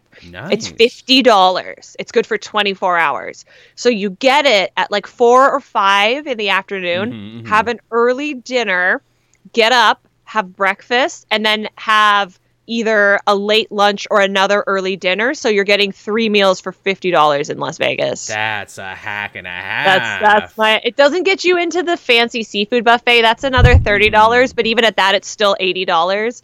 Uh, so that's my hack is like to do that and then go and be like, am I going to Bobby Flay's restaurant or am I going to Gordon Ramsay's restaurant or like whatever. See, I would do that and I would hit up like the organized crime museum I think they have there. That's that's what I would uh-huh. want to do. I'd want to see like the old Vegas that's not there anymore because they blew it up and built resorts on top of it. Totally. Yeah, like I think Vegas is worth doing once, but if you're not, I feel like if you're not there to gamble and drink or to see like, you know, to see someone i don't really know if it like holds a lot and like i don't want to jump off the stratosphere so yeah that's my thing where it's like i don't drink and i feel like i'd have to drink to want to jump off the stratosphere yeah yeah totally i i like to stand on the sidewalk and watch people do it but there's just no way you're going to convince me to pay money to do that. That's I'm only jumping off a building if I'm on the Amazing Race. Oh yeah, that too. Man, I remember I used to be such a big Amazing Race fan. Then they changed it to the same night as another show, and I stopped. But then was really happy years later when I found out it's still on TV all these years later. It's on. It's it's the only thing I watch on CBS All Access. That's not Star Trek. Yeah, it's good shit. It's a very well made reality game show. Yeah, uh, Phil Keoghan is that his last name? He's so. great. He has a cool podcast. Oh, not that he needs any more listeners, but just just so we're saying, yeah, go over there and tell him uh, Ashley and the comic that's, multiverse sent you. That's right. Let us see if he'll pay to have some ads for us on his show. Yes, please, for the love of God. I'm I'm thinking I should start doing that now. It's like, look, do you have a thing you want to promote? Give me fifty bucks and I'll promote it at the top of. Why not? Uh, that's one of our uh, Kickstarter rewards. Is you can sponsor an episode of Geek History Lesson. Nice. See, that's a great idea. And speaking of uh, Geek History Lesson and uh, promotion, you have a brand new book in the works and a brand new Kickstarter that you wanted to talk about. Uh, that is absolutely true. I said, Joel, please help me talk about my book. so like if, oh, can I hang on? I'm gonna. Please do. So if people uh, are familiar with me and my writing, I wrote this book, yeah. Jupiter Jet, with Jason Inman, who is my favorite person in the world, and also my husband, and yeah, also yeah. the co-host of Geek History Lesson and buddy of Joel. So he like passes muster at all points. So we read that book. We kickstarted it, and now we are back with Jupiter Jet and the Forgotten Radio. That's Jupiter Jet Volume 2 on Kickstarter, and we're really hoping that uh, we can reach our funding goal to pay the creative team. Except Jason and I. Jason and I don't take a page rate. Oh, wow. We're only looking to pay the artist, the colorist, uh, the letterer, and make sure that they make a living wage because it takes them a lot more time to make a book than it takes us. And we're very, very proud of it. The second volume. So I'm, if you haven't read the first volume, skip ahead like 30 seconds because I'm going to spoil the ending of it. Yes, yes. I, I, I covered issue one of this on the channel, so I'm actually very interested in to figure this out myself as well. So the first volume ends with this big sci-fi twist. So Jupiter Jet uh, is a 16-year-old girl who inherited a jetpack from her dead father, and so she becomes this hero to her neighborhood Olympic Heights, and she fights bad guys who might be aliens. And at the end of the first book, something happens and she breaks through the atmosphere flying straight up and discovers that she's not on earth in 1935 she's actually on europa which is a moon orbiting jupiter oh and thus the name yes well actually she's named after she's technically named after sailor jupiter who's my ah. favorite sailor senshi uh, and there her color go. scheme is like based on Makoto's color scheme. Um, oh, wow, I'm just noticing that now. Holy shit! yeah, it yeah, is. Whoa, so like the I, green and the purple is. I, am Bruce Willis at the end of the Sixth Sense right now. it all makes sense. I just saw that movie last year for the first time. Oh, really? Yeah. Uh, even knowing the twist, that, that's a good movie. It's gonna go. That guy's gonna go somewhere. I, know, I have right? like three Sailor Jupiter action figures right over there on a nice. on a shelf. So she breaks out and she's in space, and oh my god, what does that mean? And volume two is very much exploring. Oh my god, what does that mean? So she defeats the evil Praetor Pluto at the end of volume one, and I say defeats because this is an all ages book, so right, we try to keep the death to a minimum. Very, we very, just very we Disney just, death. They slept. Just killed her parents at the beginning of it and didn't worry about it. and so at the beginning of volume two, she meets a new foe called the Black Flyer, who, if you go to jupiterjetcomic.com right now, that'll take you right to the Kickstarter.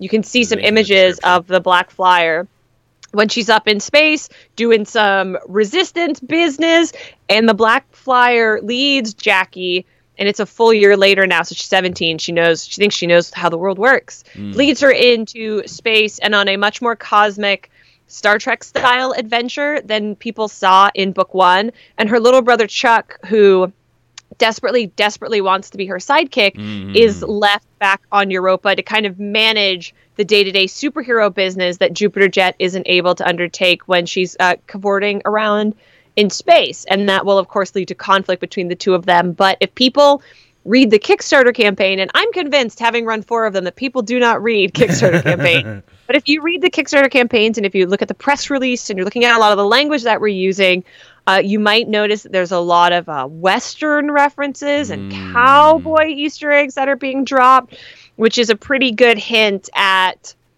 the type of uh, civilization that Jackie is going to encounter in her interstellar adventures. And if people respond really well to that, because the first volume is very much like 1930s New York City, and right, now we're right. we're doing cowboys. So if people respond well to that, then in future volumes we're going to go to different places from that are inspired by different periods in time. Because clever. Uh, obviously nobody's on earth. That's the big reveal.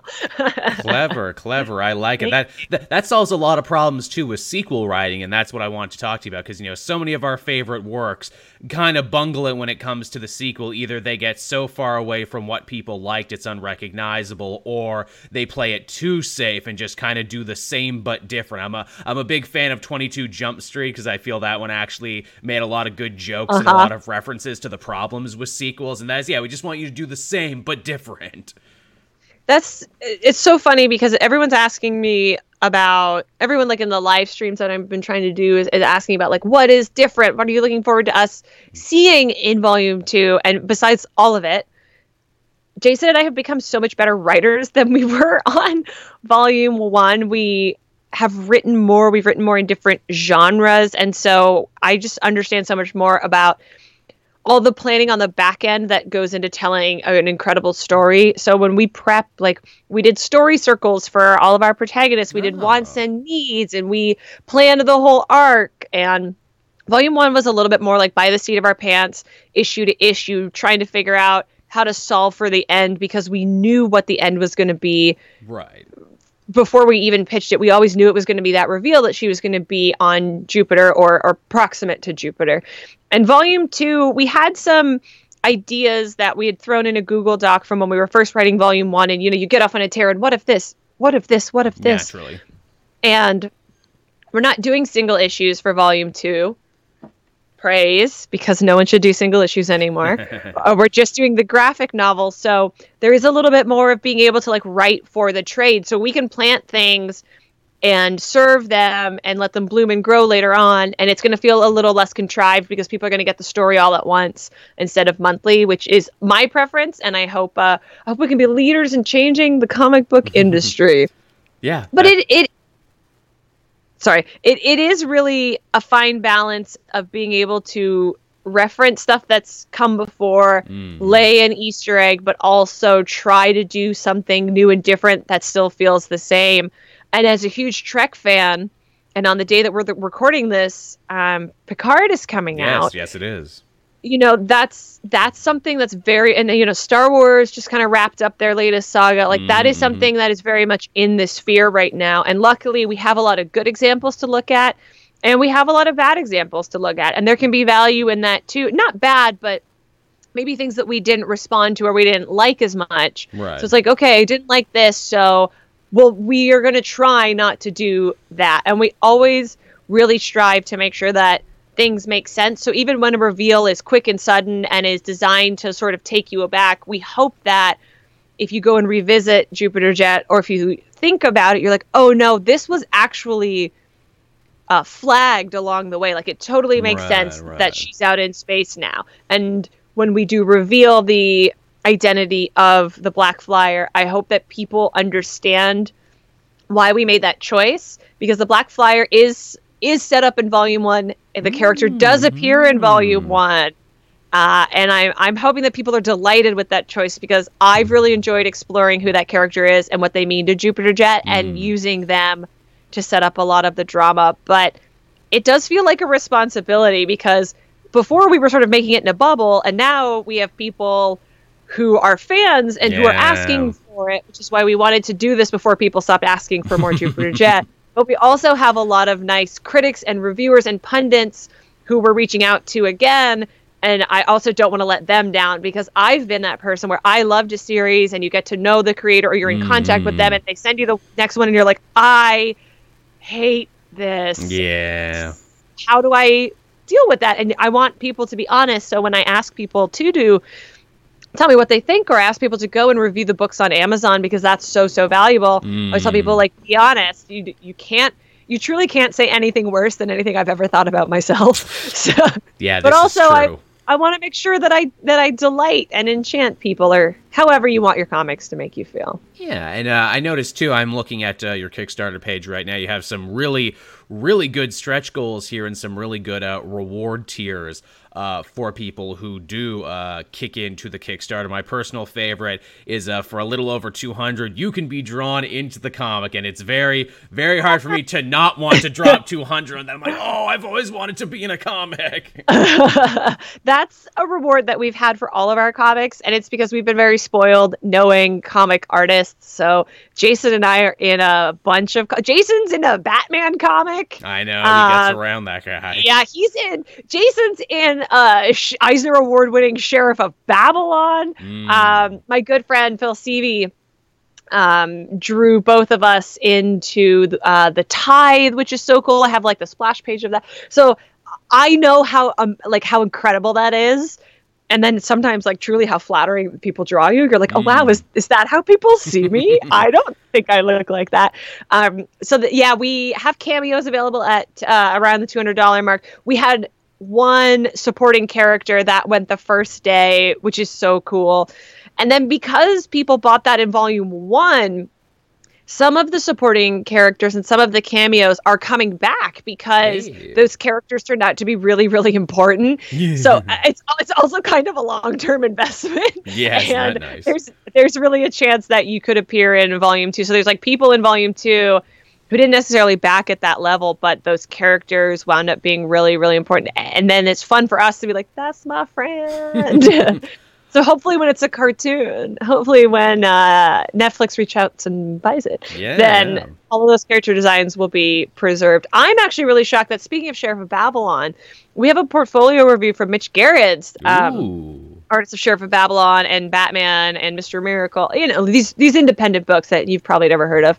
Um, I'm surprised that no one's picked that one up yet because most of our rewards are really comic centric and they're Very. focused around being in the comic or making your own comics because some of the people who bought our rewards for the first thank you for the first Jupiter Jet campaign have gone on to kickstart their own comics and produce their own work, and like that's the most flattering thing of all. And if you get a script or a portfolio review from whoever and you let us know that you're kickstarting it or you're selling it like i will be there to support it so i but mitch is just such a superstar and then we also convinced steve lieber who i love and i think is incredible who's drawing jimmy olsen right now and did spirit yeah. foes spider-man to do a portfolio review love so if, foes.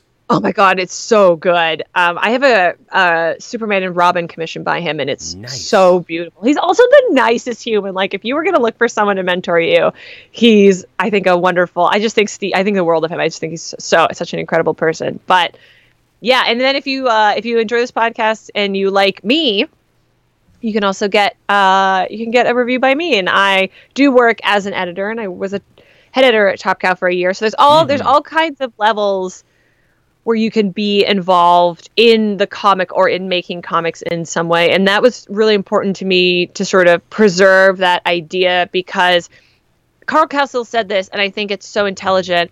The most exciting comics are happening on Kickstarter and the biggest ideas. Indeed. And that's the reason why they're not being picked up by publishers right away because mm. they're brave and they're creative and they're out there. And then once you can prove that you have an audience, then publishers come knocking. So yeah. I want to keep building that economy because Kickstarter is very much its own little its own little industry right now. Most definitely. Uh, you mentioned too uh, the Netflix thing right there. It's like when it gets picked up to be an animated show. I think that's a great goal, and especially now when Netflix is turning out so many great original animated uh, things at the moment.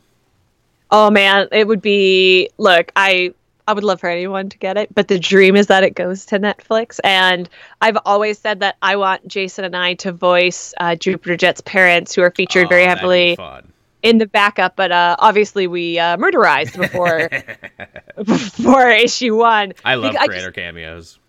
I also just think from like a meta narrative perspective, if we were the parents of her, I think it would be kind of cool.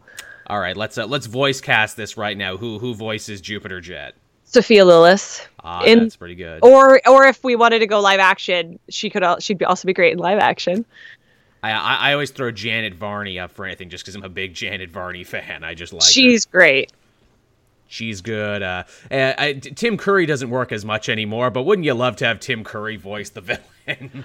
I would. You know, I also think he needs to rest. Yeah, uh, that's true. So I saw a photo of him recently that made me really sad. So I would. I think we saw the same one. Yeah. Yeah. Uh, Kevin Michael Richardson. Ooh, he's good. For Pluto, and he's so a really great, really great actor and uh, another just lovely, beautiful human being. Uh, for Teddy Chuck, man. Absolutely. I, I waffle between having um someone like a Tara Strong, like mm. an adult mm who does really good little boy voices because her voice for Gizmo in the Teen Titans, the OG Teen Titans cartoon, mm. is very much what I imagine for Chuck. But if I had to cast a boy, I would probably say Noah Jupe, who was in Ford v Ferrari. I think he's really talented. Oh, yeah. And I think he brings a good energy. And then for. So this isn't a spoiler because it's on the Kickstarter campaign, but Volume 2, uh, Jupiter Jet and the Forgotten Radio, introduces a new Praetor, and it introduces uh, Praetor Venus. Mm. So we have our first female Praetor, and um, there is a trans female actress who is in. Uh, she's going to be in Deputy, and she was on RuPaul's Drag Race, and her stage name is Peppermint, and love I it. love her. I also think she's truly just one of the most beautiful women I've ever seen in the world. like she's so striking. I would want her to play Venus. And then also because maybe when she's doing a drag show, because um, Venus is is very for me Grace Jones inspired. Um, ah. Um, I think she could do a really cool uh, Venus look as well. So I'm always thinking on too many levels when I think about voice casting. I like it. I like that a lot. Yeah, c- clearly we think very similarly. Man, you mentioned Grace Jones there. I'm sure you saw the picture making the rounds there. If it was Grace Jones and Schwarzenegger screwing around on set one day. yes, I love Grace Jones and. uh just to dive even further into drag, Shea Coulee often does Grace Jones huh. Uh, illusion and homages, and they just like lay me out on the floor. Like Grace Jones wasn't even in a good James Bond movie, and she's mm. still one of my favorite James Bond actresses. That's a great way to put. Uh, speaking of there, did you see uh, RuPaul is going to be hosting uh, Saturday Night Live this season? I'm like, how is I that? did, and I'm like, how has that never happened before? That feels like something that should have happened decades ago. I'm also shocked that Ru isn't the musical guest because yeah. uh, and he's got lots and lots of albums and I have fully watched all of AJ and the Queen. Uh, sh- speaking of Netflix, yeah, which is Ru's uh, scripted Netflix show. It's wild. Mm-hmm. Uh, I, I, guess that's a good uh, segue to. Uh, well, what have you been watching and reading uh, recently that you've been enjoying? What's uh, what's been capturing your attention? I've been wrapping up the His Dark Materials series because I ah. never read it as a tiny human child. Neither did I. It's really good.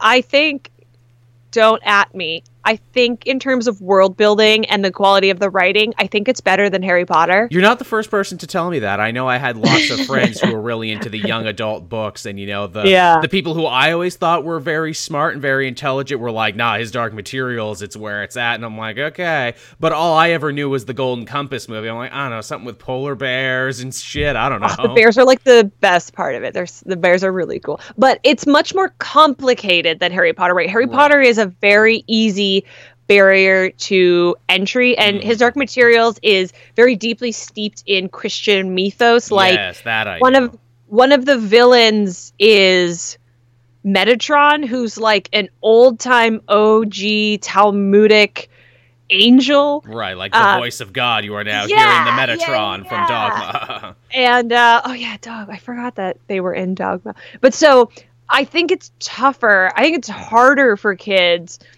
because it's actually much more like Narnia than Harry Potter. But so mm. I've been hmm. finishing been finishing that and really really enjoying it. I've been reading a lot of Chuck Dixon's Birds of Prey for obvious reasons right, and because right. Chuck Dixon is my favorite writer from the 90s.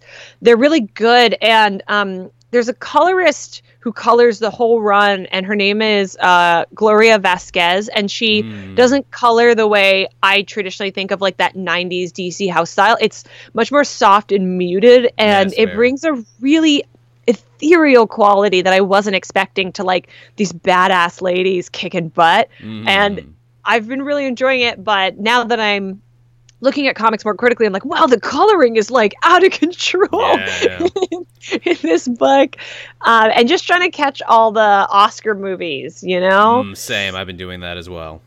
And uh, then last night we watched. I watched Relics, the Star Trek TNG episode in preparation for uh, Picard. Right. Yeah, which right. is so good, and James Doohan is so uh, almost unexpectedly delightful in that episode because. Mm uh, he's playing a very different version of Scotty than we're used to seeing in TOS, and I, I thought it was I was like really touched by it. Aww. But uh, of all the Oscar movies you've seen, what uh, what, what was your favorite? What, what's your hot Oscar take? What should have been nominated but didn't get nominated? Uh, I'll tell you what shouldn't have been nominated: The Irishman. That's a bunch of nonsense. It's you know I I would put that on par with like The Departed, where it's like yeah this is not yeah. one of your best works. And I even went back and watched The Departed after I watched The Irishman. I'm like yeah these are about yeah these are about on par with each other. Yeah, and look, award shows are always political, and yeah, I I understand that, but I still find it upsetting. Um, like Oscar so white and Oscar mm. so male. Mm. it's really it's really hard to get around. Like I I always feel weird when every part of the movie is nominated except the director. So like, like I like think Little Women got fucked like, over in a big way. Yeah, like Greta Gerwig should have been nominated. Um, Awkwafina should have been nominated for The Farewell. Adam Sandler should have been nominated for Uncut Gems. Yes, I loved that movie. Um, I think us. I think Lupita probably should have been nominated. Oh, she owned but, that movie and she pulled double duty. Yeah, but I, it, I think it's too weird. Whereas Get Out had a very clear political message, mm. and it's hmm. not that Us doesn't. It's just more abstract, and Us is a more out there idea. Indeed. Um, and, and also it's horror, and the Academy hates horror and fantasy. They do, and they hate they hate genre. And I know everyone's like Endgame, and like no, Endgame did not deserve to be nominated. I mean, I liked Endgame. Don't get me so wrong. did I. Yeah. Um, but it's not it's not that type of movie. Um, I haven't seen Joker's, which was a conscious choice on my part. I can't speak to whether or not Joker should be nominated. Have but have you seen Taxi Driver? Uh, I have not, but I know they're basically. I was this. gonna say, if you've seen Taxi Driver, you've basically seen Joker. yeah. Um, but I did like at the SAG Awards, which is the Screen Actors Guild, to the Actors Union in uh, the United States. I liked that when Joaquin won, he mm. he gave props to Heath Ledger. I thought that was, that was nice, very nice and very thoughtful. And isn't it interesting that of all the superhero movies that have come in our sort of boom that that's the role and those are the two actors who've been celebrated. Yeah. I do think I do think there are other movies that should have where where um, superhero performances or genre performances should have been nominated, but also uh, to me the Joker that's the Joker and then Parasite and Bong Joon Ho yeah. should have been nominated as well. Um, Indeed. But I, I very much feel like that's the Academy trying to be like, no, we are hip and edgy, and it's like, well, like fifty-seven percent of your voters are over the age of sixty. This, so this is which is not to say that your opinion is not valid. Just but saying. it's not what I think of when I think of people who are hip and with it. And I'm going to say that and then be like, well, I don't know. I'm sure there's some Betty White's hip but indeed, yeah, I, will tell you this. Here's one I didn't think that I uh, a hill I would get on, but after I saw the movie, I actually feel she was kind of robbed too. Jennifer Lopez for Hustler. She actually turns in a hell of a performance in that, and that movie is almost a better Goodfellas gangster movie than The Irishman was. And I'm like, yeah, why didn't she get something? She's a fucking tour de force here. I uh, I didn't see it. Mm but I'm sure she's wonderful, and I'll put it on my list. But I, I feel like for me that movie came and went. Like I saw the posters, and then it was out in the world. And then I don't know. I have like weird feelings about Constance Wu right now. Yeah. Um, and I know she's a part of that. And like with Crazy Rich Asians 2 on the horizon, I'm kind of like, uh, yeah. just yeah. look. Uh, all jobs are hard jobs, but when you have one of the coolest jobs in the world, come on, think before you tweet. That's all.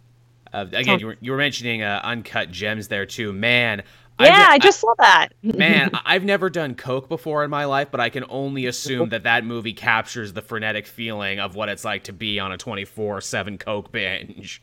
Oh man, that movie is such a genius exercise in how to raise stakes. Mm-hmm, mm-hmm. There was an article, I think it was Cinema Blend, but it might have been Deadline, um, where basically they talked to an Academy member and they said like we were never going to nominate Awkwafina and we were never going to nominate Adam Sandler because they're bit too. Yeah. Yeah, eh, which is so nonsense because to me it's more impressive when it's someone who you don't expect who turns Absolutely. out like a really moving, thoughtful. Like honestly, like you can nominate Meryl Streep for whatever you want. I don't care anymore. Mm.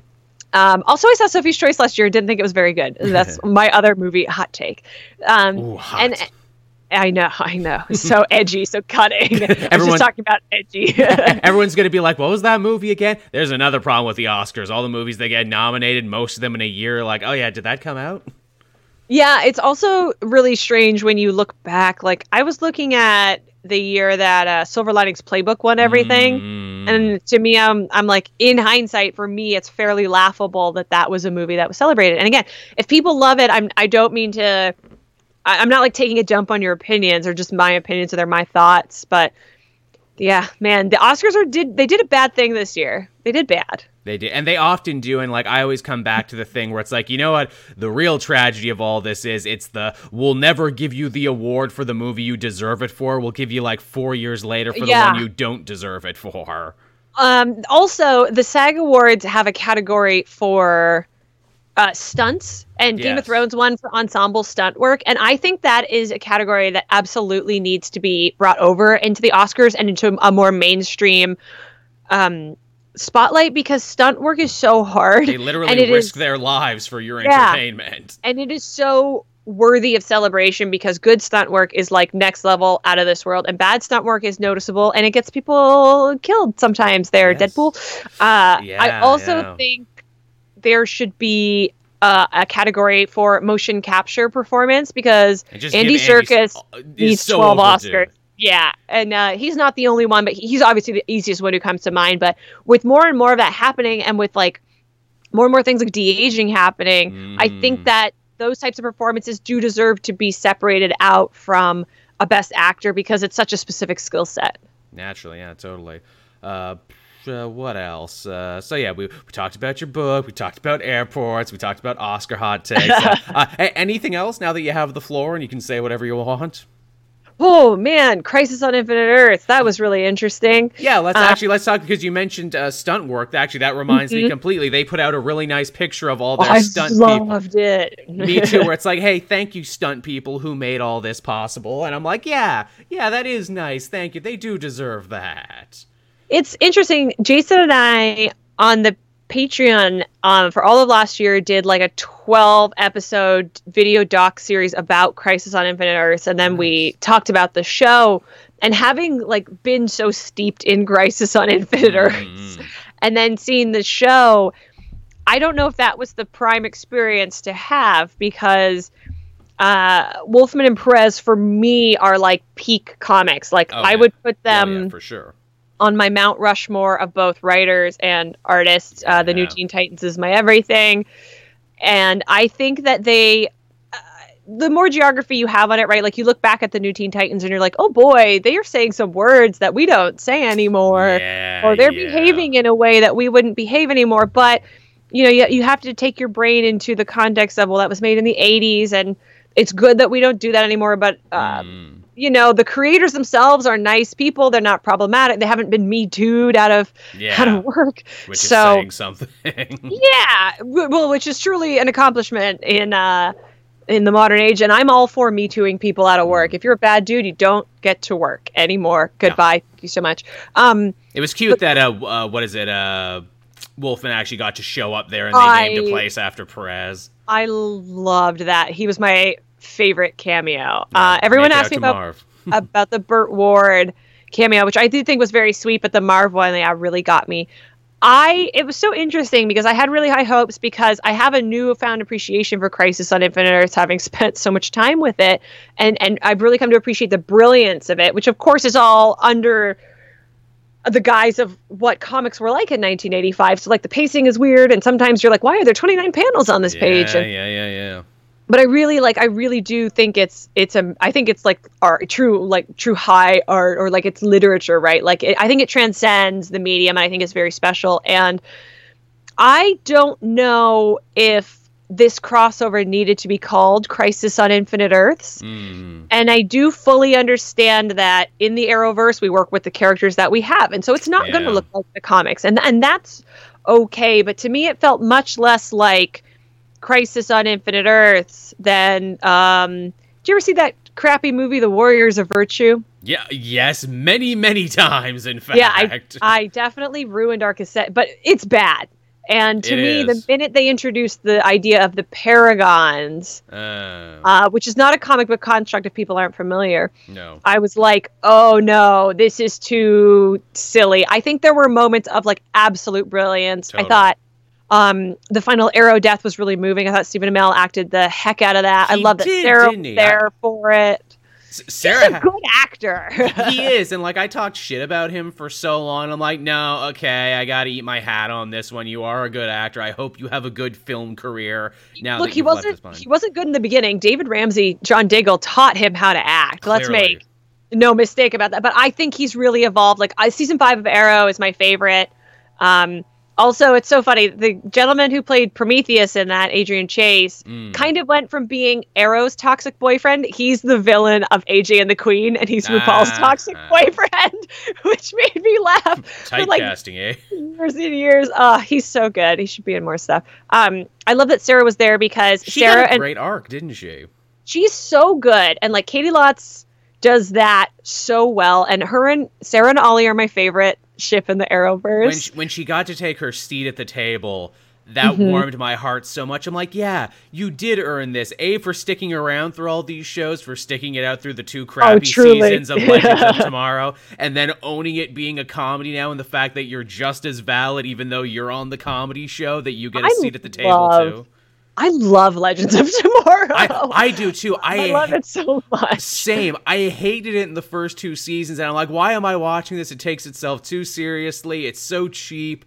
Uh, they don't know what to do with the time travel, but then something magical happens near the end of season two. They say, fuck it, we're a comedy now, and then it which, becomes brilliant. Which is like what I miss from Flash, because Flash in season one and season two, the, he fought the Rainbow Raider. It's true in an episode that I I didn't like, and I didn't like seeing that character, but it felt like it was fully embracing um, being a superhero show and doing the comics and that Grant Morrison idea that it's all valid, right? No matter how yeah. stupid it is, it's all, it's all valid. And I love that because some of the silly things can come back and be really thoughtful and totally. really moving. I'm so blown out. I'm sorry. The sun is so bright right That's now. Um, and then after, you know, then they did Savitar and we also had the Thinker that season. I loved the Thinker, but I thought Same. the Savitar stuff um, was was just not to my taste. It wasn't what I wanted from the Flash, and it, it feels it like went on for too long. It was a too yeah. predictable a mystery. That's that's the problem with these CW shows, and it's something I hope they learn moving well, there's, forward. There's just too many of them. Also, I mean, I know we love all of them, but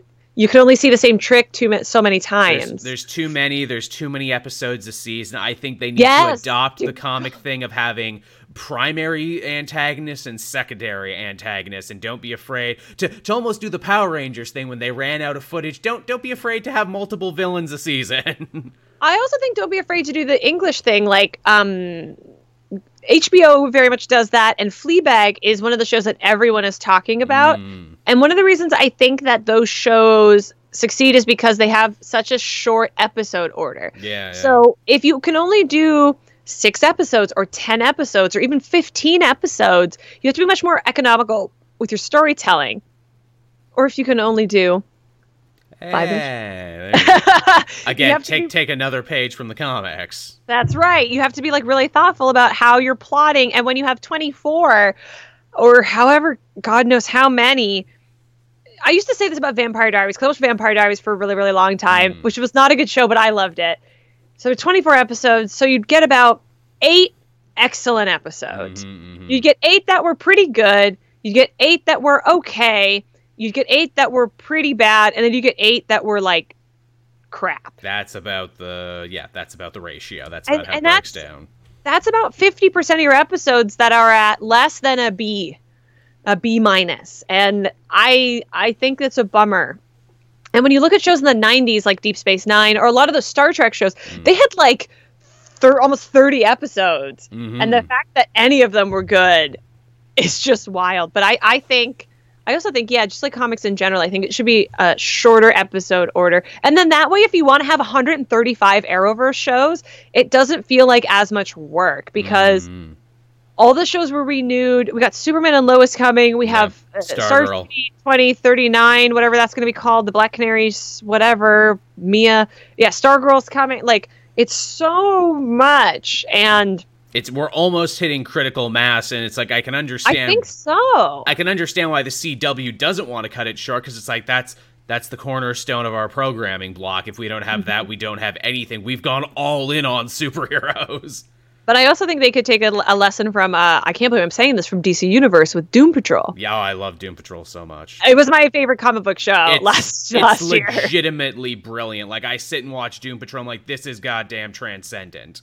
And it's, like, thoughtful and it's it's progressive. Like the danny the street episode like danny the street really? is, is a grant morrison comic book thing. It's really silly. And they actually took that opportunity to say something with yeah, it and yeah. take advantage of the fact that they cast matt bomer who's this like very public very gorgeous um out man. And, and to make it so thematic to yeah. doom patrol as well to it's like I, I had a thing watching. I'm like wow the guys making this show not only did they read the doom patrol book they understood it. Yes uh, so yeah, so Doom Patrol is the best, and they had a great two. cameo. They I also, did.